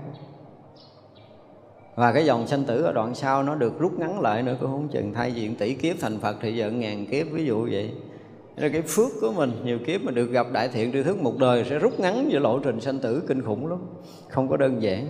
Thấy thì nó không có cái gì mình không thấy nổi, nhưng mà tới hồi mà mình à, mình chứng thành thánh rồi đó, thì mình sẽ thấy cái nghiệp tập phiền não của mình trước khi gặp vị thiên thức và sau khi gặp một vị thiện tri thức, rất rõ ràng nó thay đổi. Không có đơn giản đâu, nếu chúng ta gặp đúng thiện tri thức thì rút ngắn cái lộ trình sanh tử kinh khủng lắm. Thì đây là một trong những điều mà chúng ta phải thấy, cho nên là đối với nghiệp tập của mình là bồ tát thấy rõ, biết rõ trước khi tới đây. Bồ tát là tư duy, hạnh, rộng lớn. Các thứ sai biệt rất là hy hữu, ý quyết tu hành, không thói chuyển. Dùng đây lợi ích các quần sanh cái cái hạnh thì uh, đi dùng từ tư duy chứ không có tư duy đâu. Tất cả những cái hạnh nghiệp mà mình phải đi ở trong các loài các cõi là nó đã đã có trong cái thấy biết trí tuệ của những cái bậc thánh rồi. Cho nên dùng từ là tư duy các hạnh không cần. Những cái cái việc làm đó không cần phải tư duy. Bao nhiêu cái cái sự sai biệt á, thì ờ, dụng dùng từ là rất là hy hữu rất là khó và hiếm. Hy hữu gọi là hiếm có thì đối với bậc thánh á, cái việc làm bậc thánh thì đã thấy biết hết rồi nhưng mà cái người phàm như mình mà được gặp mình được gặp thì mình thấy rõ ràng là đúng là chuyện mà rất là khó tin khó hiểu khó thấy khó nghe. Rất là khó rất là hiểu. Nhưng mà những người bình thường khác nhưng mà càng đi sâu. Và tới cái lúc mà được gọi là đủ duyên để cho mình thấy những cái điều hy hữu thì các vị cho mình thấy tức là đủ phước duyên mới cho mình thấy. À, cái này không thể trách được tại vì mình không thể đủ cái phước để thấy cái việc gì đó thì mình không thấy được. Đừng trách tại sao cho người đó coi mà cho không cho mình biết. Không, không có được trách mình chưa đủ sức biết hư của mình chứ không phải hư của người ta. À, mình bị biết mình à, gọi là à, bị biết chứ không phải là được biết. Thì nó không có tốt đó, cho nên là cái gì là cần được biết thì mình nên biết còn không cần được biết thì đừng có thèm biết. Cứ vậy đi ai cho mình biết thì mình biết không cho thì thôi nghĩa nghĩa nó là vậy đó. Ngay cả khi mình chơi với bạn bè cũng vậy cái chuyện gì nó không muốn nói đừng có hỏi. Hỏi ép ép hỏi nói trật cán chịu mà nó nói nó thì nó không muốn nói dối mình. Nhưng nó biết là cái sự thật này mình chưa được biết. Chứ không phải nó giấu mình tới lúc nào cần biết nó nói cho mình nghe. Bạn bè mắc gì giấu nhau đừng có ép nó ép hồi nói dối à. cho nên chơi bạn muốn giữ được cái tình cảm lâu dài chuyện gì người ta không muốn nói là đừng bao giờ hỏi. Đừng bao giờ hỏi lần thứ hai. Lỡ ví dụ như lỡ mình có hỏi mà nó trả lời kiểu mà cà trợ cà trợ có nghĩa là nó không muốn nói sự thật. Mình cũng biết rõ ràng nó không muốn nói sự thật. Thôi đừng bao giờ hỏi tiếp câu đó. Đừng bao giờ lặp lại câu đó lần hai trong cuộc đời này của mình. Thì vậy là mình sẽ giữ được cái tình bạn lâu dài còn không hả? Mày chơi bạn bè mày giấu tao nghỉ chơi mày luôn. Là kể như xong đúng không? Bạn bè dễ bị sức khỏe trong mấy cái vụ này lắm giấu nhau chuyện nghỉ chơi à. Đứa nào ngu mới nghỉ chơi á. Tại vì mình chưa có đủ cái trình độ để mình biết. Có những cái chuyện biết mình biết một cái là mình gặp quả.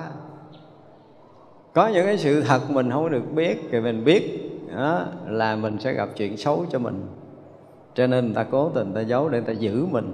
Bạn bè nó cố tình nó giấu cái bí mật.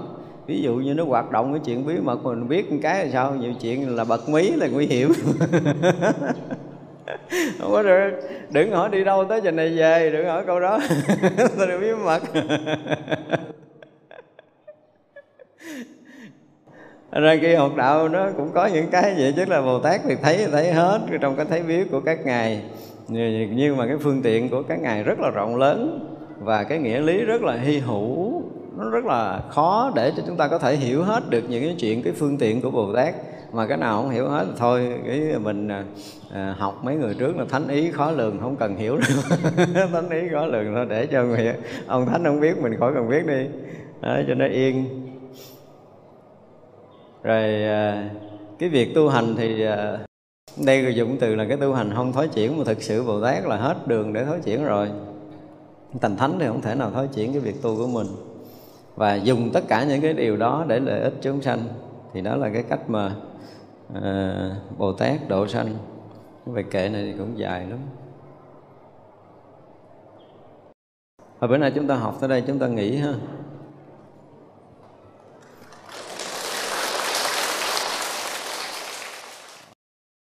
Chúng sanh